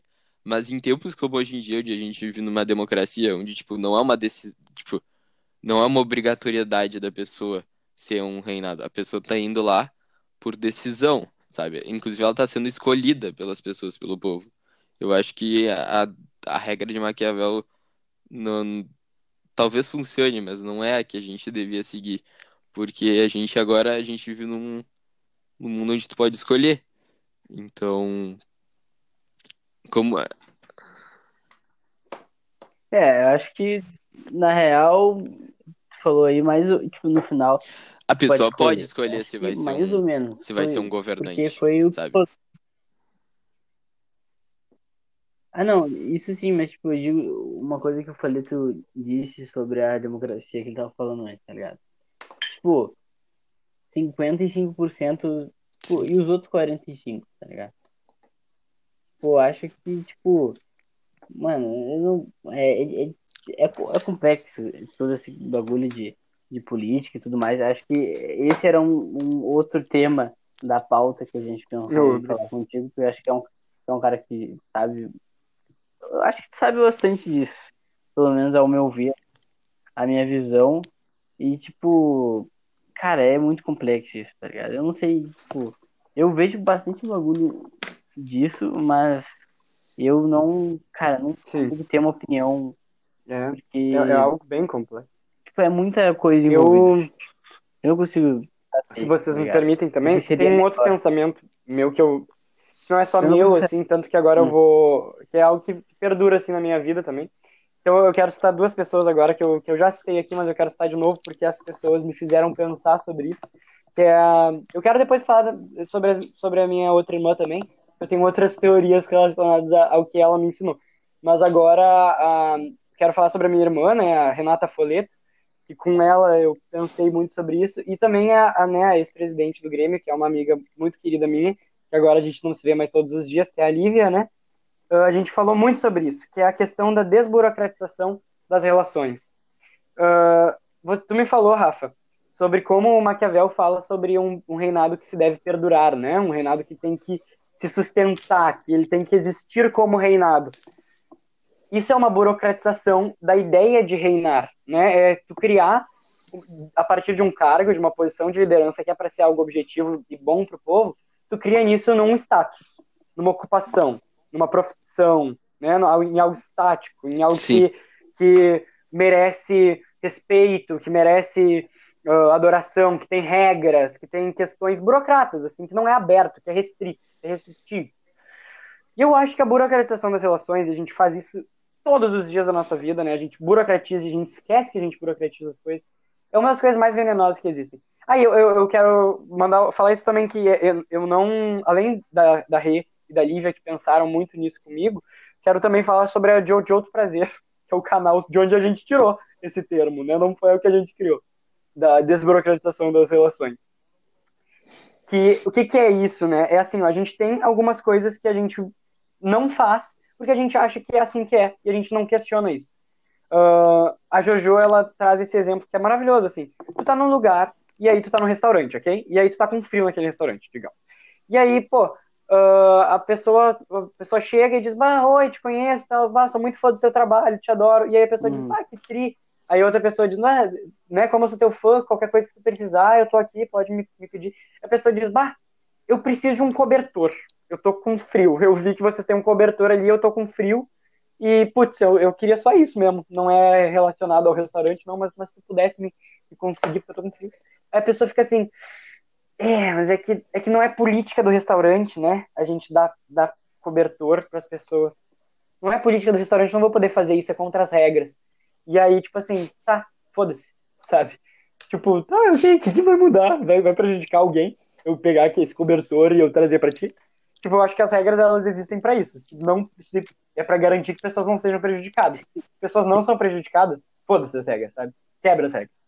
Uh, e eu acho que é algo que tem que cuidar muito. E eu Sim. quero cuidar e já ressaltar isso na minha fala que eu fiz agora muito antes. Eu falei várias vezes em como eu sou um líder, mas eu tento frisar várias vezes sobre como, nossa, nada do que eu fiz na minha vida foi sozinho, sabe? Nada do que eu fiz foi, foi porque eu considero, pelo menos, nada do que eu fiz foi, foi por competência, e sim porque me foi entregue as ferramentas para eu fazer coisas boas, sabe? Então eu falei aqui da minha, da minha irmã, que me ensinou muita coisa, eu falei aqui da Lívia, que foi minha parceira, meus pais, que me dão tudo que eu posso, que agora me deixam estudar, sabe? Uh, da, minha, da minha outra irmã, que também, sabe, me criou com, muito, com tanto carinho, sabe, que eu... assim eu tenho uma, uma, né, uma, um exemplo de, de carinho para poder dar para as pessoas e tal, a Vanessa, né, no, no sentido, as duas me deram muito carinho, as duas me deram muita sabedoria, eu só ressaltei um pouco de cada uma, uh, mas aí que tá, eu desviei um pouco do assunto, mas a questão toda é que assim, ó, eu não posso me deixar considerar que eu, por ser o presidente do Grêmio, eu sou altivo, responsável e capaz, sabe? Eu não posso ter esse orgulho de mim mesmo, assim. Eu não posso achar que esse título representa alguma coisa. Eu tenho muita raiva, muita raiva de, de alguns colégios que eu já visitei que tem uma... Não vou falar o colégio... Não, eu vou falar o colégio. Do Farroupilha, tá? Eu fui uma vez no Farroupilha. Eu fui uma vez no Farroupilha. Porra, o Farroupilha tem uma sala no meio da quadra, assim, pro Grêmio. Eu acho isso... E se alguém estiver no Farroupilha, eu, escute. Eu acho isso muito escroto, tá? Porque... é o colégio inteiro olhando para aquelas pessoas que estão fora do colégio, sabe? Nossa, o Grêmio, que tem uma sala fora do colégio, os caras são picas, sabe? Sim. Meu, a gente é do Grêmio, a gente não é diferente de ninguém por causa disso. E é por isso que a política dá errado. Não é para os políticos estar em Brasília, num prédio lindo e maravilhoso, é para eles estarem... é para eles pegarem ônibus e irem para a biblioteca, como é nos países da, do norte, da Europa e tal, e irem para a biblioteca trabalhar, sabe? Tipo, ser gente como a gente, entende? E eu acho que é muito tenso isso, porque a gente tá nesse meio de fazer faculdade e tal, e aí tem o lance da, da medicina, da psicologia, que é o curso que eu quero fazer, e tem esse, esse status, essa elite, né? A pessoa passou em medicina, passou em psicologia, a pessoa é foda, sabe? E, e porra, não, não, isso é uma merda, sabe? Isso, isso destrói tudo, isso faz com que as pessoas fiquem individualistas, isso faz com que as pessoas tenham orgulho de si, isso faz com que as pessoas não olhem pro outro, isso é um problema absurdo. E eu acho que, que a política não pode ser isso, a política tem que ser a coisa mais direta e pessoal e antiburocrática possível. Eu, eu como político, eu, se eu fosse, né, um político, eu deveria chegar no meu povo e falar com o meu povo como se ele fosse meu amigo e não... como se eu fosse Vossa Excelência, sabe? Essa juridiquez toda, escrota. Sim. É, pois é, tem todo o bagulho de, da, tipo, do, ju, ju, uh, juízes e deputados e advogados e presidentes e senadores que eles são, uh, eles pedem pra ser chamados por títulos, assim. Sim, como se eles exatamente. Fossem al- alguém a mais. Sabe? É, mano, é, foi o que tu falou, tá ligado? Tipo, Brasília, Brasília é, foi feito para isso, tá ligado? Foi feito para ser um é uma isolado, sala do Farroupilha da, da política nacional, tá ligado? Tipo, mano, é muito... E, e isso do Farroupilha é ainda mais bizarro, considerar que é um colégio extremamente caro, ou seja, ele é bem elitizado, assim, isolado do resto da população, basicamente, porque só um, uma parcela da população pode custear o preço, e daí eles... isolam uma parte do pessoal. Exatamente. Um é elite pessoal da elite, que já é isolado. A elite precisa disso. Já... ficar se fazendo elite dentro da elite. Dentro da elite. Elite é da elite. Estranho. É, o Farroupilha é Brasília. Não, e tu já viu... Mano, o... fora, um cara, ou, ou tu já teve dentro do Farroupilha? É, eu tive lá pra fazer uma prova de inglês uma vez. Uh... Não, ele é lá... Cara, cara eu nem claro, sei onde é que é o Farroupilha. É longe da, da, do nosso lugar aqui da Zona Sul. Bem longe. Uh, e ele é no Três Figueiras, eu acho. Bairro Três Figueiras. É, porra, um bairro rico pra cacete, tá ligado? Arborizado, lindo, sabe? Uh, e aí, tu entra no Farroupilha, é muito engraçado. Tu entra no Farroupilha, é tudo cinza, sabe? É um bairro rico, arborizado e tudo mais. Tu entra no Farroupilha e tu vê os uniformes do Farroupilha, é tudo lindo. Não, lindo não, é tudo cinza. Eu já ouvi muita gente falar que o uniforme do Farroupilha é lindo, porque ele é cinza e contrastante. Eu acho feio pra cacete, não tem vida.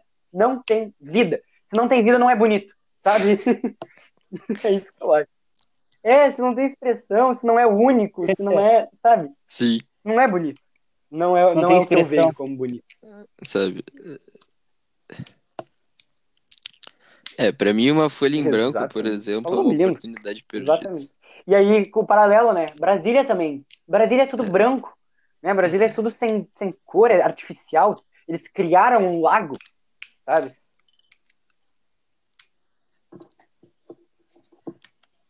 Sim, é... é que é Brasília realmente é exa... ela foi uma Caramba, cidade é essa pelo... palavra, é um dos maiores é arquitetos brasileiros, tanto que ela tem um formato... É uma porra de uma é cidade com formato de um avião, né? É impressionante. Mas não é um... Não é um bagulho, é. tipo, tá, o Oscar Niemeyer, né? O Oscar Niemeyer foi lá, criou a cidade, deixou pronta pro pessoal usar. O pessoal tem que usar, ele tem que fazer expressões artísticas, expressões no meio urbano, sabe? Uma cidade não é um bagulho estático, é um bagulho que se transforma. Então, se o Oscar Niemeyer deixou o playground pra gente brincar, a gente tem que brincar. Sabe? Concordo plenamente com, com tudo isso que vocês estão falando. E... e eu curto muito, eu curto muito a P U C, porque... a P U C é Sim. bem elitizada, né? É caro o bagulho. Mas eu acho que a P U C não é, não é isso. Tipo, eu não sei onde é que fica o Farroupilha. Sinceramente, eu não tenho a menor ideia. Porque eu também, eu não, não pensei em procurar.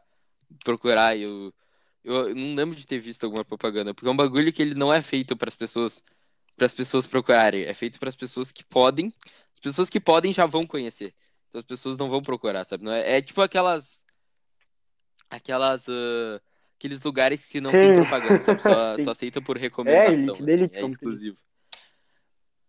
Mas a P U C, a ah, P U C é um é. lugar gigante, é um lugar que acho que é de fácil acesso, assim, e que é, é, é, é, é fácil de tem notar em Porto Alegre, abertas, sabe? Ele é, ela tá bem à vista, e eu acho que é... É, pois é, ele é todo aberto pro público, tem toda uma biblioteca foda que eu acho que qualquer um pode entrar, tem milhares de espaços que são, são não são do povo, mas é, não, é, não algo, é como se não tivesse é algo separado da poli, né? Não é algo do povão, mas que também que não se fecha de todo, né, por povão. Isso é muito importante. É, não é separado, não é nosso, mas não é sim. Como se a gente não pudesse... Sim, sim. E eles têm todo um ser, esforço né, lá, lá na estrutura toda da P U C para deixar um lugar vivo, um lugar atraente, um lugar que inspira pluralidade, né? Sim. Lugar interessante, eles têm, tipo, é, umas redes lá que dá pra ficar sentado é, no meio do chão, sabe? Na frente da biblioteca. Eles têm sim, exposições, e, e eles todo, acho, todo mês. Agora a gente meses. foi com, eu fui com um o Grêmio ali, com a minha galera, né? Abração aí pros gurias, pro, pro Lorenzo e pro Lucas também, que conseguiram os ingressos pra gente, pra Pog Geek Week, que, que foi lá no G E D, uh, que o G E D foi lá no, na P U C, né? E, tipo, eles cediam esses ah, é. eventos, sabe? Que esses eventos chamam pessoas de vários lugares, realmente, né? E, e eles permitem que seja lá, sabe? Eu acho legal. Eu gosto da P U C, eu também gosto. Eu gosto da P U C. Sim. Uh... Inclusive, ah, grande sim. dia onde eu te encontrei maravilhoso. Na P U C, oh, meio do esse nada. Dia é um dia exemplo de desburocratização das relações. Posso contar a história desse dia? Eu tava lá pra, pra um bagulho da minha empresa claro no colégio. Pode. E aí eu tava voltando, assim, conversando com as, com as colegas lá da minha empresa, que a gente tava saindo da P U C. E aí eu sinto um cara pular nas minhas costas. Do nada, assim. Eu olho pra trás e é o Rafael todo engomadinho, assim, todo bonitinho. E aí eu descubro que é a formatura dele. Simplesmente a formatura dele de ensino fundamental lá do, do, do colégio ali todo. De todos os nono anos, né? Que tem um milhão uh, no teu colégio. E aí... Sim, e aí, é, muita e aí gente me convidou, e aí, esse dia foi muito especial.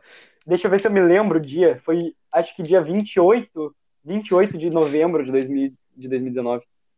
Uh... Cara... Eu não lembro, então... Mas foi um dia, ou uma semana depois de dezembro. Que eu lembro que foi logo antes do vestibular. Uh, e aí, o Rafael me convidou pra, pra entrar na formatura dele, né? A, aparentemente tinha um ingresso sobrando. E a real, real mesmo, é que eu tinha que ir pra casa, porque tinha coisa pra fazer, assim, né? Eu tinha vários trabalhos, coisa da minha empresa que tinha acabado de ser decidido ali. E aí eu poderia falar pro Rafael que, que eu não posso, que, que não tem como, que, que hoje, pô, hoje eu tô, hoje tá ruim, sabe? Mas e, isso seria justamente burocratizar essa relação. Em que momento da minha vida que eu vou ter a oportunidade de, de ver o meu amigo se formar, sabe? É, é uma vez na vida, pelo menos aquela formatura, né? É uma vez na vida. Eu não posso deixar isso passar porque eu tenho livro pra... pra, pra para pesquisar, ou referência para aprender, ou, ou tem que ficar mais inteligente, ou tirar notas melhores. Não se pode burocratizar as coisas, né, em, em nome de uma melhora intelectual, se tu não tem uma melhor, se tu não tem uma, um contato moral com as pessoas. Eu acho que é isso. Seria uma burocratização das relações se eu não tivesse ficado naquela formatura, sabe? Então, é muito especial para mim esse dia. Muito obrigado por me providenciar ele. Muito obrigado por participar. Tu pode ver de, tá, de perto quanto de gente tem naquela porra. De eu cara. vi. É... Ai, ai. É muita gente. É muita gente. Fala. Mano, voltando ao assunto de escola, a gente já, meio que já voltou. É, tipo, meu, eu vejo o, tu falando assim do, do Grêmio estudantil e fazendo o negócio. E até Phelps. falou da minha empresa agora, né? Uhum, a Phelps. minha empresa... A, Nossa, a, Phelps. A... Em homenagem ao Phelps. Grande abraço, Felipe. Né? Que foi no ano passado. Pode ser? Pode é, ser? Contar uh, a história uh, da bom, Phelps, rapidão? Uh, eu vou contar... Ah, cara, desculpa. Desculpa, moço, então. Só deixa eu... Não, não. É só, só acabar o ponto. E tô falando do Grêmio. Eu vejo que tu, tipo, meu, na minha escola tem Grêmio estudantil, mas, tipo, mano, sei lá, o Grêmio estudantil, tipo, na minha visão, na minha escola, eles fazem uma reunião uhum. e, tipo, eles não fazem nada, tá ligado? Tipo, pra mim, é só uma reunião pra perder período. Porque eles, eles uhum. toda, toda hora é, ah, reunião do, do Grêmio. Aí tá.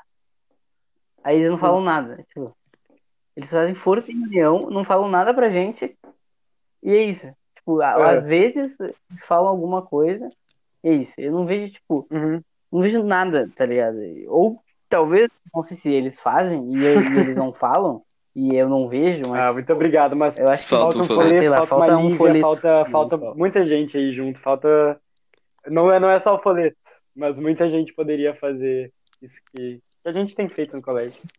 Mas eu vou aproveitar o que ele falou, mas pra... depois eu falo a história da Phelps, mas só para também uh, complementar o teu ponto. Assim, como, como alguém que faz parte do Grêmio, eu acho que essa posição, ela é uma posição automaticamente corrupta, sabe? Porque, tipo, e, e não querendo falar mal do Grêmio do teu colégio, porque eu, eu acho que eles nem têm a percepção disso.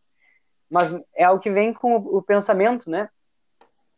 Uh, que, que, assim, a gente pensa nos, nos políticos em Brasília, né? Como eles se separam do povo. Quando um Grêmio estudantil é Grêmio estudantil só para perder aula, só para perder período, uh, esse Grêmio estudantil automaticamente ele não sabe fazer política, ele não sabe se liderar, porque ele já se coloca fora do povo. Porque o povo, os alunos, eles estão dentro da sala de aula, estão tendo aula. E se aquele cara do Grêmio estudantil, ele tá lá só para não fazer parte do povo, então ele não vai conseguir fazer nada de bom do povo, entende? E aí se eles não... Fa... Aí, aí tu me disse, ah, eles podem fazer, mas eu não sei. Mas então eles também já não fazem parte, entende? Porque se, se tu não sabe, é porque tu não teve resultado. É porque tu não recebeu o resultado, o fruto do trabalho deles.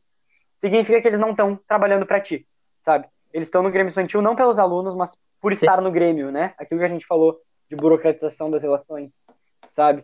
Então, aí Sim. tem algo que é muito forte ali no Dohms e na nossa gestão agora. E... Ai, desculpa, gente, é muito difícil citar. No final eu cito todo, todo mundo que eu quero dizer agora do Grêmio atual. Uh, não, eu vou citar agora porque é importante citar. A Eric, Eduardo, o Ibe, o Lucas, o Lorenzo, a Rafa e a Duda. Todos nós. Uh, e aí todo mundo que já foi também. A Júlia do Amaral, a Júlia Monteiro, a Lívia, a Gabi, o Enzo, a Tchelle, a Laura. Todo mundo que já esteve ali comigo. A gente tinha uma... Ah, por favor, bote, por favor. Esse pessoal todo, eu tenho muito orgulho de falar desse pessoal, é que a gente tem um compromisso com, por exemplo, a gente sai muito sala, mas a gente tem um compromisso com não deixar com que essa saída de sala atrapalhe o nosso andamento na aula. Não que a gente, por ser Grêmio estudantil, a gente tenha que ir bem na aula, não é isso. É, se a gente sai da aula, a gente tem que recuperar o que a gente perdeu. Sim, sim. Porque assim, número um, a gente valoriza, né, o dinheiro que o nosso pai está tá gastando ali no colégio. Número dois, a gente mostra que a gente é parte do, do povo, da, do, dos estudantes no geral, porque a gente também precisa se esforçar para entender. E, em terceiro lugar, a gente valoriza o trabalho dos professores. Porque, porque né, eles estão tra- trazendo essa aula que não, não existe para a gente largar. A gente não pode largar essa aula e desvalorizar o trabalho deles sem aprender isso. E aí, tu pegando essas, esses três pontos, né, valorização do dinheiro dos pais, dos nossos amigos e colegas e dos nossos professores... Uhum. A gente, como Grêmio Estudantil, não está só representando o Grêmio Estudantil. A gente está respeitando, e para res- representar, a gente tem que respeitar, né, e valorizar os professores, os nossos pais e os alunos. A gente, assim, a gente se torna um grupo que representa e, e espera o melhor de todo mundo, né? Então é aí que tá, tem que ser inteligente, sabe? Tem que ser inteligente na questão de como liderar, como, fa- como ser alguém que representa os outros, sabe? Exato, e tem que ter amor a essas pessoas. Eu acho também Sim. que eu vi no filme Lady Bird a frase, né, que amor é atenção. Quando a gente vai atrás da aula dos professores, quando a gente dá, é, é atencioso para mostrar para os colegas que a gente está passando pelo mesmo esforço que eles, quando a gente mostra para os nossos pais que a gente valoriza o esforço deles, a gente está sendo atencioso e, portanto, amoroso, né? Quando a gente é atencioso, a gente está fazendo o nosso maior, uh, demonstra- a maior demonstração de amor que a gente poderia fazer para uma pessoa. Eu acho que é isso. Sobre amor. É lindo. Inclusive, Lady Bird Lady é Girl, um filme Girl. que eu tenho que ver ainda. Da Cara, Greta. É.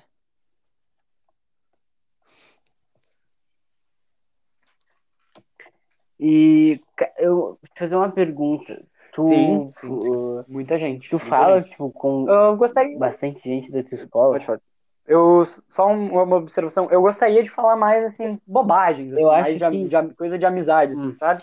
Tá mais dentro, assim, da galera, mas isso às vezes não é tanto com tanta gente. Mas, assim, falar, assim, ter uma comunicação, ela é, ela é bem forte.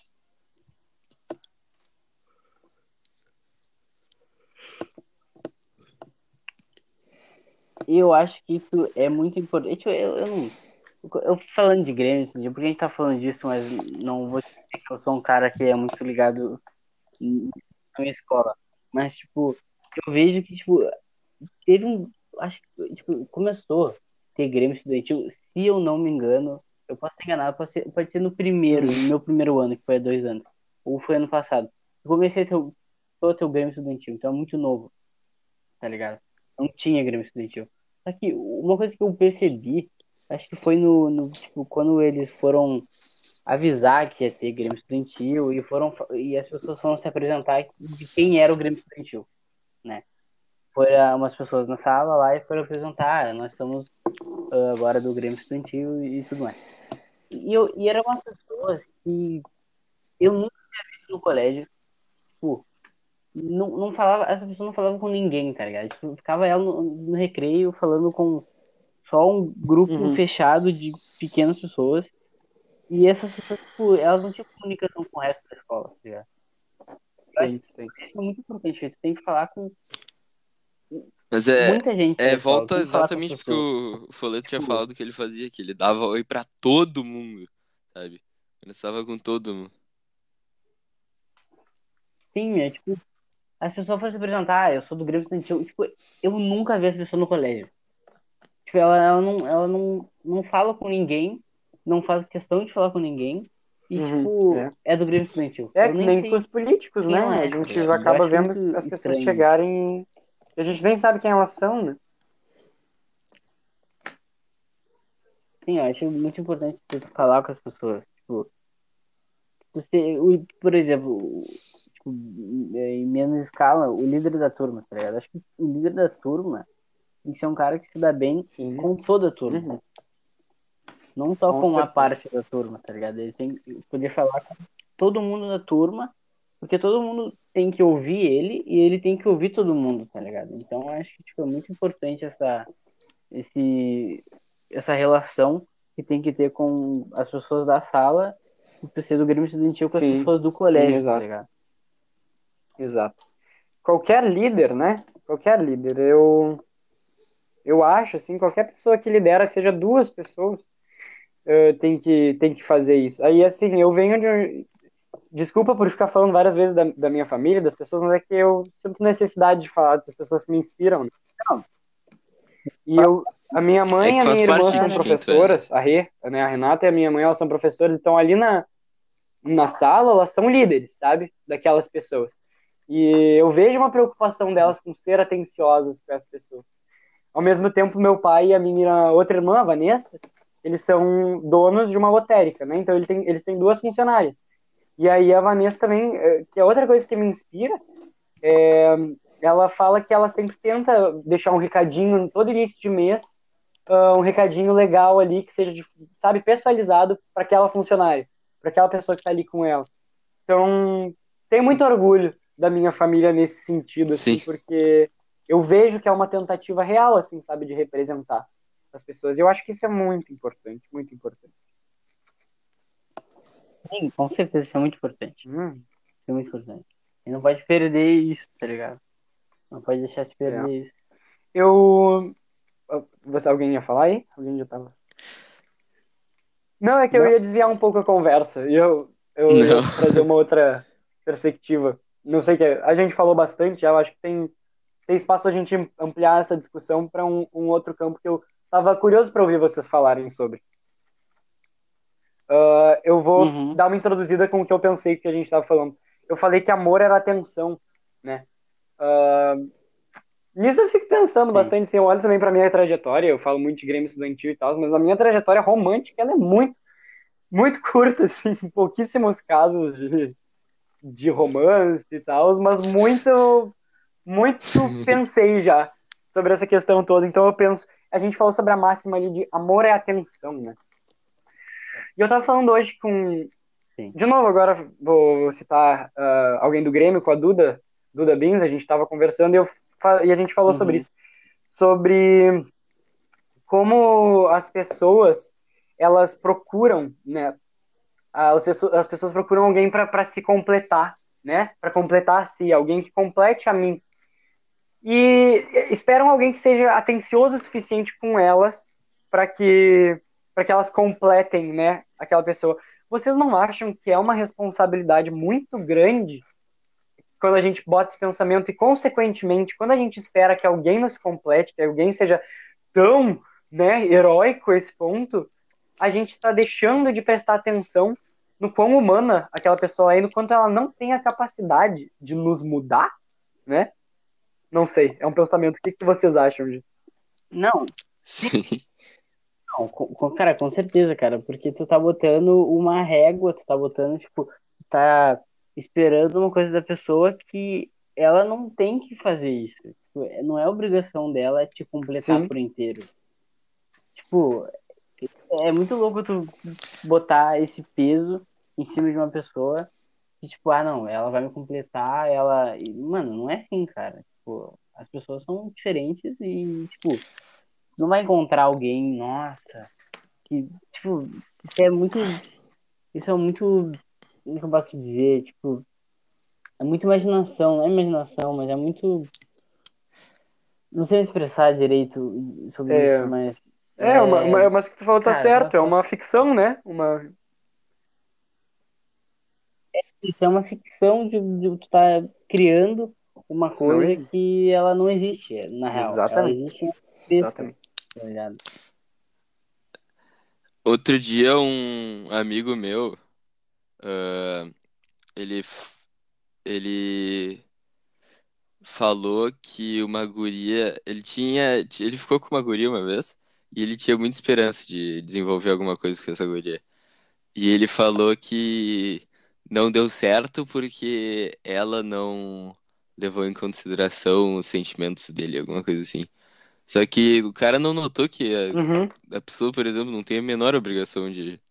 de a, a pessoa não tem a, a obrigação de pensar nos teus sentimentos Sim. do mesmo jeito que tu pensa os teus sentimentos. E se tu quer que ela pense total, dos seus sentimentos, tu tem que, obviamente, eu, pensar nos dela também. Eu te, tenho uma, um relato da minha professora de alemão, professora Carol. Ela nos falou no outro dia. Eu não sei se eu deveria estar expondo ela aqui, mas bah, eu, desculpa, eu vou. Uh, uh, mas ela, eu acho eu que ela ia gostar do que eu, do que eu vou falar. E aí eu fiquei pensando muito nisso. Né, numa, uma, alguma coisa que aconteceu ali, eu fiquei pensando na minha, na minha lógica masculina, assim, como eu me vejo como homem e quais são os pensamentos do homem em relação a essas coisas. Ela tava no metrô, no trem, alguma coisa assim, e aí ela viu um cara sendo caridoso, gentil, com um morador de rua, alguma coisa assim. Ele foi querido, sabe? Ele fez um ato, um gesto afável, de amor ali. E aí, depois, ela, ela, ela foi até ele, sem pretensões românticas alguma, e não deveria eu nem fa- tá falando isso, né? Mas ela só foi até ele e, assim, ó, com a lógica de alguém fez algo bom, eu vou parabenizar essa pessoa porque a gente quer que as pessoas façam coisas boas umas com as outras, né? E ela foi lá e parabenizou o cara. Sim. E o cara achou que isso significava que ela tava dando em cima dele. E já puxou o celular, assim, pra, pra ela botar o, o contato dela ali, né? Pra ela anotar. E ela disse que não, não queria, e o cara insistiu. E aí depois foram pra caminhos separados. Mas eu fico pensando, assim, eu não posso falar sobre a lógica feminina da, do romance, né? Mas...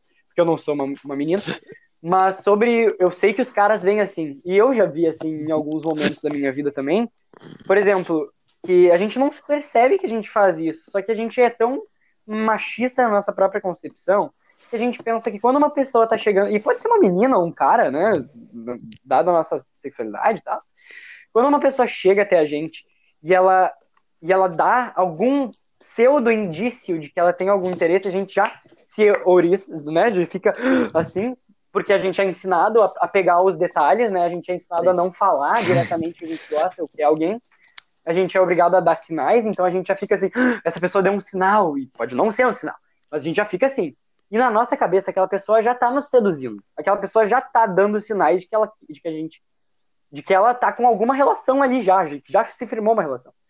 E aí, no momento que a gente descobre que aquela pessoa, na verdade, não queria nada com a gente, a gente se sente traído, sabe?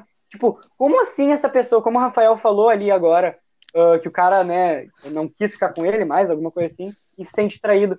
Mas, poxa, em que momento que foi firmado uma relação? Isso é totalmente imaginário. Em que momento que foi estabelecido que a gente é um casal, que a gente tem compromisso um com o outro, de que a gente, sabe, que a gente é responsável pela felicidade do outro, entende? Isso, e a gente não percebe que a gente faz isso, mas a gente faz. Sabe? Justamente, eu acho, por essa lógica de que a gente não pode falar dos nossos sentimentos, não pode falar quando a gente quer alguém, quando a gente quer ficar com alguém, quando a gente tem interesse em alguém. Não, tem que ser tudo velado e por sinalzinho, sabe? Eu acho isso venenoso, venenoso. Sim. Sim, cara, com certeza. É um, é um mundo... É um mundo de ideias, assim, que a pessoa fica, tipo... Ela cria na própria cabeça uma relação que, cara, não existiu, tá ligado? Eu, eu, foi bem que falou, tipo, o cara, assim, o homem, tipo, meu, a mulher é gentil com o cara e o cara já acha que, mano, nossa, ela tá dando em cima e, e é mano, bizarro. Isso é muito, bizarro. muito bizarro, tá ligado? Tipo, não, não pessoa... Acho que as pessoas desconsideram a liberdade. É, não, só porque a pessoa foi gentil contigo, ou só. Mano, não quer dizer que ela tá dando gentil, tá ligado? Ela só tá sendo gentil contigo. Exatamente. Só isso, tá ligado? Exatamente, só isso. E tipo. Mas agora eu tô. Hum. Agora eu tô pensando muito no que o Foletto falou de. Quando tu quer alguém que te complete, tu não quer. Tu tá pensando em algo que não vai mudar, assim, tu não tá. tá querendo não passar por mudanças. Porque eu lembro que eu li algo, eu vi algo dizendo é. que todo relacionamento eram mudanças, assim, sabe? E que, tipo, tu nunca sai do mesmo jeito de um relacionamento, pelo menos sempre muda por alguma coisa ou outra. E eu acho que é um, é um bagulho que eu que eu vejo muito como, pelo menos, deveria ser verdade, assim, sabe? Porque uh, tem, muito, tem muita gente que se relaciona e que que vai na contramão do que eu, do que eu imagino que é o ideal. Que, tipo, pra mim um relacionamento tem que ser algo em que, tipo, tu vai adicionar coisas na tua vida, tá ligado? Tu vai... Tu não tá com, tu, se relacionando com alguém porque tu... Tu quer, tipo... Reduzir o tipo de coisa tu, do que tu pode fazer. Mas tu tá se relacionando com alguém pra que tu Sim. possa fazer as coisas com aquela pessoa, sabe? Tu quer adicionar, tu quer expandir, Exato. tu quer criar, tu quer mudar, sabe? E daí tem muita gente que, tipo, uh, ah, não, eu vou me relacionar, daí eu não vou mais, não posso fazer aquilo lá porque eu uhum. não vou ter tempo pro meu relacionamento, sabe? Eu não vou, não vou falar aquela coisa porque pode dar merda, não posso falar com aquela pessoa porque uhum. se eu ficar amigo daquela pessoa, daí eu não vou ter tempo pro meu relacionamento. Um monte de merda assim que, que fica, tipo, cortando. Que tu acaba tendo um relacionamento mais curto, coisa da tua vida do que adiciona. Sabe? Sim, eu tô, ou, ou, ou mesmo até, tipo, ah, não vou. Pô, não vou virar amigo daquela guria porque talvez a minha namorada fique Exato. braba e. Tipo. Sim, sim, nossa, sim. Isso sim. é muito chato, cara. Uhum. Tipo, é muito chato, meu. E, assim, eu, eu foi, foi, foi o, uma coisa que o Foletto falou antes. Que a tua trajetória romântica não é muito longa. Sim. Oi, sim. É. É, não, não, não, é, não, não é muito longa. Não é muito longa. Vocês querem... É, e... Mas é bem, bem interessante. Ela, né? É tão romântico. Que eu descreva. É, é, sobre é divertido. Ela é muito legal. Mas eu posso falar um pouquinho. É, eu queria Mas dar pode um, falar. um parente. Dando um parênteses que eu ia falar, mas pode falar, eu queria saber um pouquinho mais sobre a, o, a história hum. romântica do Foletto. Eu vou, eu vou, peraí, eu vou, eu vou se, sementar aqui um pouco que eu tô interessado nisso. Qual, qual vamos, foi? Não, vamos. Vamos, vamos criar pseudônimo aqui, porque eu gosto de pseudônimo, eu gosto de manter as coisas segredas. Mas uh, qual foi o tá. seu primeiro amor, senhor Foletto? Tá. Primeira tá, pessoa eu... que se apaixonou. Calma. Deixa eu só, eu tô com uma coisinha entalada pra complementar só do que vocês falaram antes, e aí eu já vou voltar pra questão. Eu proponho, vocês não acham o que o Rafael falou, por Sim, exemplo, que tu t- também falou, mas dessas coisas que limitam a gente, né, de um relacionamento que nos limita, que não nos deixa crescer, que, que capa coisas, será que isso não é também uma burocratização das relações, sabe? Era pro relacionamento ser uh, só uma relação em que as outras pessoas se ajudam, são comprometidas uma que, umas com as outras e são mais felizes juntos.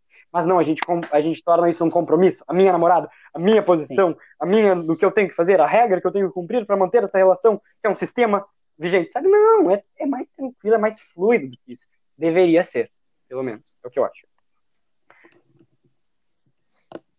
Ah, com certeza. Não deveria, não, não deveria ser um sistema. Bem que tu falando, não tem que ser um sistema Mano, foi bem o que tu falou. Tinha que ser só uma relação onde duas pessoas se acrescentam coisas e se ajudam. E, tipo, não tem que ter... Nossa, assim, essa coisa de, tipo... Ah, não posso falar com tal pessoa, não posso... Eu vou, de... eu vou deixar de fazer alguma coisa porque agora eu namoro. Então, tipo... Ah, é meio engessado demais e é, é enquadrado, é uma coisa uma chata. Coisa... Enquadrado, coisa... Eu ah, não é, não tem que ser. Não tem que Mas ser. Pra mim não tem que ficar só no, no se adicionam, no, no se ajudam, uhum. assim. Tem que ir pro, pro se adicionam, pro se expandem, Sim. pro... se apresentam, sabe? Tem tudo em tipo, geral. Tem, aqui... tem aquele bagulho de, tipo, tem gente que procura, cara, metade, assim, alguém que seja igual a pessoa, Sim. tá ligado? Como se a pessoa quisesse foder um espelho. Mas eu sempre achei interessante a ideia de, tipo, tu é diferente, se apaixonar né? por alguém é que não mais, tem nada né? a ver contigo, sabe? Bom, vocês querem, hum. então, saber sobre a história romântica de Matheus Foletto? Pois é, vocês estão me desafiando. Mais do que nunca. Porque... Não, não. É eu... Vamos Cara, desburocratizar as relações, né? Eu acho que a gente tem que ser, ser tranquilo pra falar sobre tudo. Quando não existe trauma, né, envolvido e tal.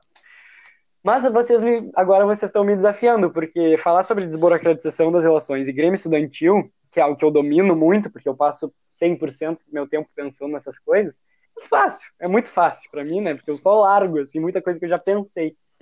Agora, essa é a questão, acho que central da, da, do meu conflito, assim, a minha relação com a sexualidade. Porque eu acredito fortemente que, a, a partir da... Acho, não sei, é uma frase de algum filósofo, mas eu vi no House of Cards. Tudo na vida é sobre sexo.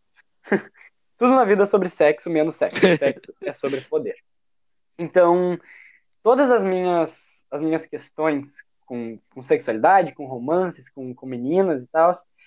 Uh, elas, elas também vêm carregadas de todo um pensamento sobre como que aquilo reflete no que eu, em como eu vejo a sociedade. Então, assim, efetivamente, eu só tive uma relação romântica na minha vida toda com, com alguém. Uh, né, quando a gente fala em relação romântica, eu digo algo, algo, algo recorrente, algo que, que dura né, um tempo e que tem uma, um compartilhamento ali com intenções claras românticas. Durou um mesinho só. Foi ano passado, em dois mil e dezenove, em março. Sim. E eu me lembro que... Bom, acabou meio, entre aspas, mal. Eu acho que ela não, não vai ouvir isso aqui, porque a gente não tem mais nenhum contato. Mas se ela ouvir, eu, eu desejo todo o bem do mundo a ela. Mas eu acho que ela me odeia. Porque realmente foi a, foi a minha primeira vez, e até por enquanto única, em que eu me relacionei assim com alguém. E eu não sabia muito o que fazer, sabe? Tinha muitos, muitas questões não muito bem resolvidas junto ali, e ela acabou não gostando mais de mim por causa de uma, não sei, não sei direito por quê, por, por uma falta de interesse posterior que era pra não estar tá acontecendo, sei lá. Bom, não vem ao caso. Uh, ou vem ao caso, mas bom, qualquer coisa. É, essa foi a única relação, assim, real que eu tenho, eu mando um abração pra ela e desejo todo o bem do mundo. Mas foi muito bom pra mim naquele tempo, porque foi algo diferente, de fato, na minha vida. Foi uma experiência totalmente diferente, que eu demorou um pouco pra, pra ter. Sabe?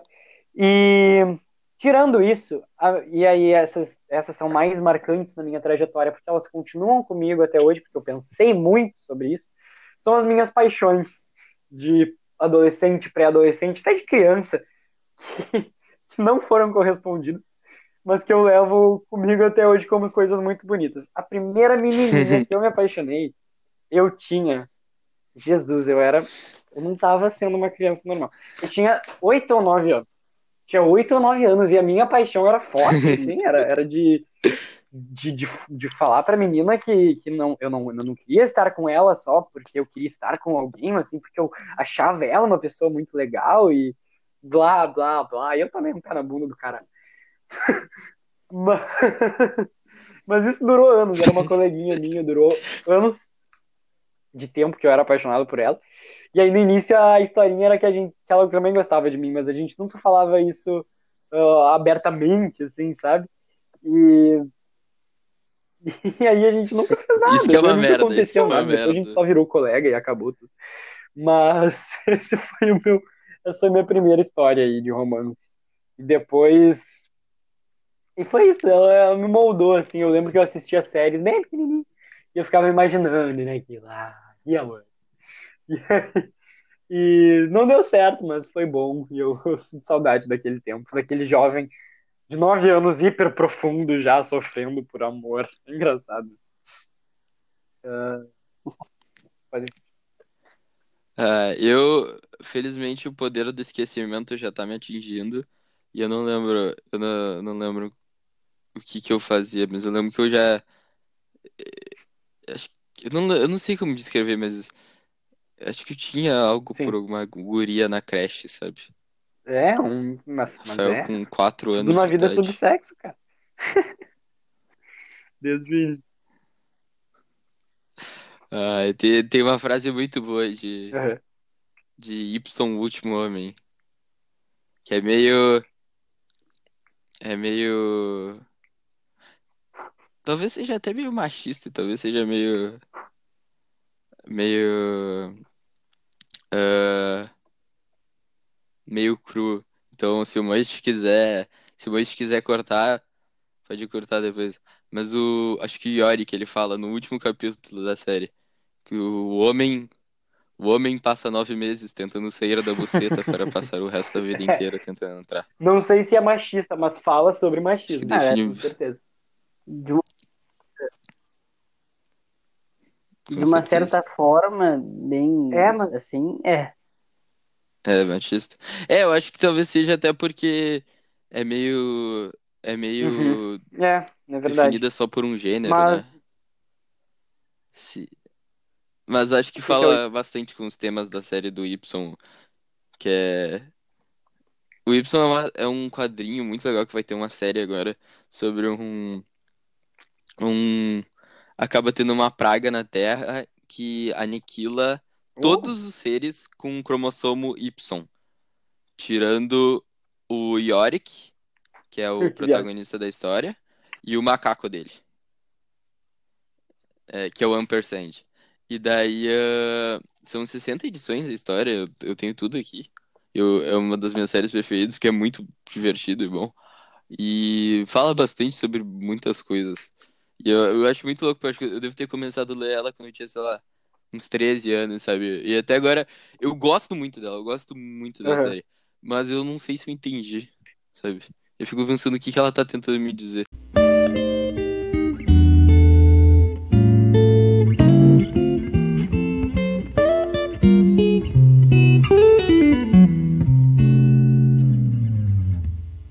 Voltando, falando de amor, eu só um adendo aí. O Foletto falou que a trajetória dele de amor foi, tipo, curta, né? Curta. Um, um mês aí de relacionamento. O, o meu já foi um pouquinho mais demorado. Eu demorei dois anos. Ó, oh, é tempo. Demorou dois anos. E, é, cara, foi tempo e complicado. Meu Deus do céu. Mas é o que a gente tava falando, o Rafael falou, depois de um... Não sai a mesma pessoa de, depois de um relacionamento. Eu acho que, cara, é totalmente válido porque, tipo... Por exemplo, eu... Mano, eu mudei demais do começo do meu namoro até eu terminar, tá ligado? Até o término do namoro. Então, tipo... Cara, eu saí tipo, muito mais... Muito mais maduro, tá ligado? Do que uhum. eu tive... Do que eu tava no começo e durante o relacionamento que foi... um tempo meu de amadurecer, tá ligado? É, quando com... é que tu começou o relacionamento? Com quantos anos? Eu comecei com quinze anos o relacionamento e terminei com dezessete. Um pouco antes... É, é terminei com dezessete. Pegou toda a tua... Anos. Basicamente, tipo, dois terços tá, da tua adolescência, né? É, fez a... é, falando de amor, eu acho que um negócio muito da hora que eu li sobre amor recentemente... Uh, foi no, no segundo livro do The Witcher. Que eu, oh, eu, sensacional. Que eu e o Foletto, a gente tem lido os livros do The Witcher. Uh, ah, e tem. tem o conto do... Um, é, é, um, um pequeno sacrifício. Um pequeno, pequeno sacrifício. Sac... É, não. Fragmento de gelo é sobre gente sendo traída. E aí a gente é. sendo bocozuda. Mas o final é bom, eu gosto do final. Mas o... O Pequeno Sacrifício é sobre... É muito bom esse que ele conta, né, meu? É muito bom, é muito bom. E fala... E, tipo... Mudou muita coisa que eu penso sobre amor, sinceramente. Mas... Uh... E tem... É, é bem interessante. E tem... E, e tem vários... Com... Uh, não são conceitos, mas são elementos que ele adiciona. Tipo, o, o personagem principal, ele acaba encontrando uma guria que... Ele acaba se apaixonando por ela e ela acaba se apaixonando por ele. E meio que uhum. os dois... Os dois, eles... Nenhum dos dois quer ficar apaixonado um pelo outro. Mas eles acabam ficando apaixonados. Eles lutam contra isso, mas não é algo que eles conseguem decidir, assim, sabe? É algo Sim. que... Que, que vai acontece, muito... né? É, que vai além do que... Do que eles podem ter o mínimo direito de escolha. Eu acho. Sim, não é burocrático, né? É sentimental. É, sim, é, exatamente. E os dois aceitam que... Os dois aceitam que eles vão aceitar aquilo. E mesmo que seja algo que seja só por, pelo momento que eles estiverem juntos, sabe? Uhum. Eles uhum. aceitam, tipo... Vai ser agora e não importa depois. Não importa que vai ser agora. É efêmero e profundo. É bem bonito. Muito Gosto muito desse conto e eu acho que eu acho que me é, é importante. Foi, eu, eu li a, li dois meses atrás e eu já acho muito importante na minha vida. Ah, que legal, cara. Literatura tem esse poder. Sim.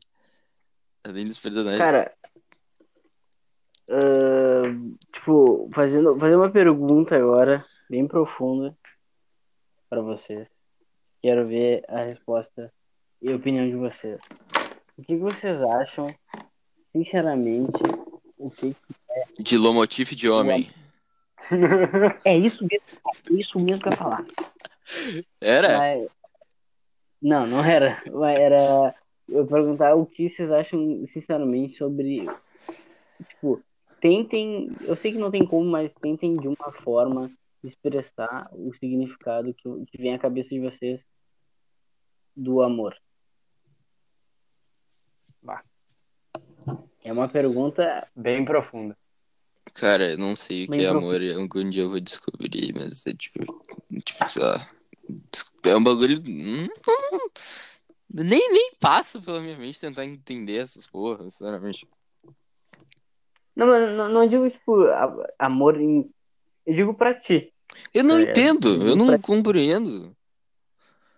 Sabe? O que, tu, o que tu vê, o que tu, tipo, tu assimila sobre o amor ou sobre se apaixonar por alguém, tá ligado? Acho que fica mais fácil, assim. O que que vocês acham? Cara, mas amor não é só se apaixonar. Eu acho que o primeiro tipo de amor é, é o que tu tem com teus amigos, sabe? Sim. Sabe? Cara, eu acho que o amor que tu tem com os teus amigos... É que é foda, né? Eu não sei, não tenho tanta experiência, mas o que eu teorizo, o que eu imagino, é que o amor que tu tem pelos teus amigos, o amor que tu tem pela tua família, tu também tem esse amor por alguém que tu namora, sabe? Só que tu tem Sim. outro tipo de relação junto, sabe? Só que tu me perguntou o que é amor, muito, e eu fico pensando... Não sei como definir, mas eu fico pensando no que, que são as vezes que eu falei pra mim mesmo que o que eu tava sentindo era amor. Todas as vezes é, eu, eu senti que o amor era uma felicidade que eu não podia explicar. Assim, no sentido de, eu, eu, eu até poderia explicar, mas o, a, a força, a energia daquilo, eu, eu não posso explicar, entende? Eu sei por que, que aquilo existe, eu sei isso, isso, isso, mas o, o porquê de ser tão intenso é o que eu não posso explicar, sabe? E eu já senti isso por, por meninas, pelas quais eu queria ter outro tipo de relação, eu já senti isso pela, pela minha família, eu já senti isso pelos meus amigos, eu já senti isso por um livro, eu já senti isso por uma ideia, por uma noite, sabe? Então, eu acho que o amor, ele é, é plural mesmo, assim, eu acho que é isso. Pra mim, pra mim, o amor é uma, um plus, um algo a mais, uma intensidade. Algo que, não importa no que, que ele seja aplicado, é algo que vai deixar... fazer com que aquilo vale a pena, sabe? Pra mim é isso. Meu, eu... eu acho Falei, mas... interessante que falou sobre o amor ser um algo a mais. uma, uma intensidade. Acho que tu...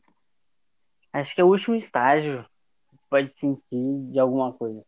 Uhum. Acho que é o amor. Tá. Sim, eu concordo. É isso, plenamente. Cara, eu acho que uh, a gente é ensinado desde pequeno a falar pros pais e pra família que a gente ama eles, tipo... E a, a frase vira meio buro, burocracia, tá ligado? Como, burocracia tá virando interessante nesse episódio. É, como a gente falou, tipo, é, vira meio obrigatório, tá ligado? Tu nunca é, fala, tu raramente exato. Fala pros teus pais, eu te amo, com significado, assim, sabe? Sim, tu raramente fala, eu te amo, sabe? Tipo, ah, eu sinto algo muito... Não, é só, eu te amo, sabe? É tipo, te amo, eu te amo, tchau, sabe? Cara...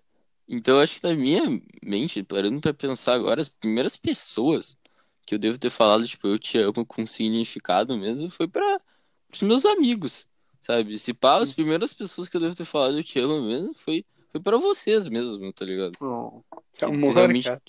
Realmente, tipo, nossa, eu achava que eu precisava falar pras pessoas que eu, que eu amava elas, tipo, de verdade, assim mesmo. Sabe? Que bonitinho, acho que hoje...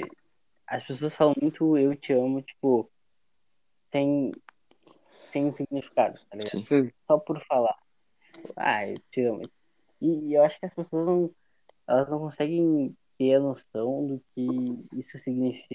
Tá? Pelo menos pra mim, essas palavras, três palavras, são significativas. Tá ligado? Fica muita coisa. Sim, sim. Cara... É uma coisa que tu pode... Ah, tipo, tá bom, eu te amo. Não. Cara, eu acho que tem muita coisa. Eu não Essa palavra... sei se eu te amo tem tanta coisa, mas eu sei que tu pode fazer ter muita coisa. Exato, exato. Depende de quanto de sentimento tu bota naquilo, né? É, acho que às vezes até tem mais do que sentimento. Hum. Ai. Cara, um arrotão. Um arrotão, zão, zão. Não é um arrotão, eu consigo. Peraí. Acho que ficou muito bonito esse último, esse último ponto. Vamos. O que vocês acham da gente acabar com o amor aí e ir pro próximo? A gente vai. Exatamente, agora a gente vai acabar com o amor e o amor está cancelado. Cancelado. Vamos partir para o próximo tópico, então, que é o tópico que vai fechar esse episódio. Que eu queria Vamos, falar aí, com vocês. Aí. O que, que vocês estão fazendo de exercício durante essa quarentena? Ai, ai, pra acabar em alta. Nada. Absolutamente acabar de descontrair. Nada. Acabar, como é que é? Sobre chatinho aqui, falando sobre, falando sobre algo tranquilo. O que, que vocês estão fazendo de exercício? Espero que... Cara, pior que eu tô fazendo exercício. Meu Deus. Ó... Oh. Eu... Cara, eu tento todo, todo dia não. Hoje eu não fui, por exemplo. Mas é, eu tento, porque eu fiquei jogando. Mas eu tento todo dia descer e, tipo, fazer um treinozinho, tá ligado? Eu pular corda, fazer abdominal, apoio. E eu jogo, tipo, tem um, eu tenho um pátio. Nossa, a imagem grande, desse né? homem fazendo abdominal, hein? É, eu tô... Me paralisa. Parece, um, parece uma batatinha, assim, tentando... Não, é horrível. Não imagina essa cena. ah. Não, mas deve ser muito bonito. Eu... Ontem eu peguei, eu corri trinta minutos na... ah. em volta da, da quadra de, de futebol ali do condomínio. Meu pai veio aqui, eu fiz o... Ah, meu, meu braço tá na merda, que eu fiquei levantando balde de... Balde de... Fiquei levantando um balde com um produto químico, tá ligado? Tipo, um monte de produto químico ali. Fiquei levantando aquela porra, fazendo uma coisa. E é, meu, eu acho que... Cara, é um bagulho que a gente, nesses, sei lá... Pode ser até dois meses que a gente vai ficar trancado em casa. Meu, nesses uhum. dois meses a gente não pode sair daqui, tipo, destruído, tá ligado? Sim. Eu tô é sentindo verdade. muita saudade de nadar e... De é, eu nadar, também. Tipo... Não. Às vezes eu tô tomando... Teve um dia que eu pensei em tomar três banhos no dia, tá ligado? E daí eu fico me perguntando se eu, se eu tô querendo tomar três banhos, porque, tipo, eu não tenho nada pra fazer. Se eu tô, com, se eu tô tipo, com preguiça de fazer algo, ou se é porque eu tô com saudade de, da, da, da piscina. sabe? Bah, pode ser, pode crer. Eu também tenho essa vontade aí de tomar mais banho. Uh, eu, eu tô com saudade também da natação e da academia, não porque eu gosto, não porque é algo que me dá prazer, porque não me dá, eu só quero ir pra casa quando eu tô lá. Mas porque quando eu saio de lá, eu me, eu me sinto bem e, e disposto, sabe? Sem, sem preguiça e sem vontade de dormir. Mas só por isso mesmo. Eu não tô fazendo nada. Eu só, eu só tô estudando e assistindo série de noite. Assim, é, essa é a minha rotina. E, e assistindo filme às vezes com a minha mãe. Tá assistindo o que de série? Cara, eu tô acabando The Witcher, porque assim, eu assisto um episódio a cada três dias, tá ligado? Por causa dos, das coisas que eu faço. E aí eu tô quase acabando, faltou um episódio só pra Witcher. Eu tô, comecei Ninguém Tá Olhando, da Netflix brasileira. Ah, eu tenho que acabar. É. É, é bem tri, é bem tri. E eu tenho que acabar Sex Education também, são essas. Que eu não acabei ainda. Eu tô... Cara, pra que Sex Education eu não acabei, acho que eu não vou acabar, porque eu não gostei de umas partes do filme. Ah. Bom, uh, eu tenho que agradecer, então, a participação nesse, nesse podcast, no Coisa Boa. Realizaram um sonho meu de infância, muito obrigado. Eu digo pra vocês agora que eu vou carregar tudo isso que a gente falou no meu coraçãozinho pra sempre, como eu já falei. Eu vou ouvir isso várias e várias e várias vezes. A gente acabou... Vocês acabaram de fazer história na minha vida, então, muito obrigado de coração. Eu não sei... Tem mais alguma coisa a acrescentar, galera? A gente finaliza. Pô, eu só queria agradecer a tua presença. No maravilhoso, podcast, foi, sinceramente. Pô, do... maravilhoso, tá ligado? Maravilhoso. Só agradecer aí, só... Só beijo na boca desse homem. Muito beijo obrigado. Na boca. Ah, eu retribuo. eu retribuo. Coisa boa. Ai, ai, vai ser obrigado a vir em próximos e episódios. Eu virei milhares e milhares de vezes, podem ter certeza. Sobre vários assuntos, mano, qualquer coisa que a gente... Eu, eu sinto que qualquer coisa, qualquer assunto que a gente jogar pro Foletto, ele vai conseguir falar. E a gente vai fazer um podcast sobre três horas e meia. Ai, que honra receber isso. E vai acabar em sexo o podcast. Pois é, Rafael, tu deu, tu deu um spoiler, vai lá, fala aí. A gente acabou então uh, o, de falar de exercícios, a gente acabou falando em sex education, por quê? Porque tudo gira em torno de sexo e tudo vai acabar em sexo, aparentemente. Exatamente. Então, meus queridos, pra finalizar, a gente falou muito sobre amor, a gente falou muito sobre só falar as coisas quando elas realmente significam alguma coisa, então eu tenho algo pra dizer pra vocês. Eu amo vocês. Ah, ah. Meu coraçãozinho não aguenta. Ah. A gente a gente sempre te ama, Foletto. Eu amo tanto o Foletto quanto eu amo o este. Ah. Putz, ai, ai coração. Ai. Tô... Fazer um coração aqui com três mãos. Ah, três, três mãos e o lance asiático também, aquele negocinho. Vamos... Vamos acabar com o som, vamos acabar com uma salva de palmas? Pra, pro amor. Então tá, uma salva de palmas pro amor. Uh! É isso. E é isso. Foi bacana. Tchau, gurizada. Tchau, meus lindos. Beijão. Muito amo vocês. Muito obrigado de verdade valeu, pela valeu. Oportunidade. Por que estarei isso, aqui rapaz. Todos os dias.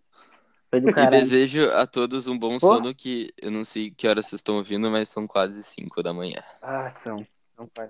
Eu vou, vou tomar um banho e vou dormir.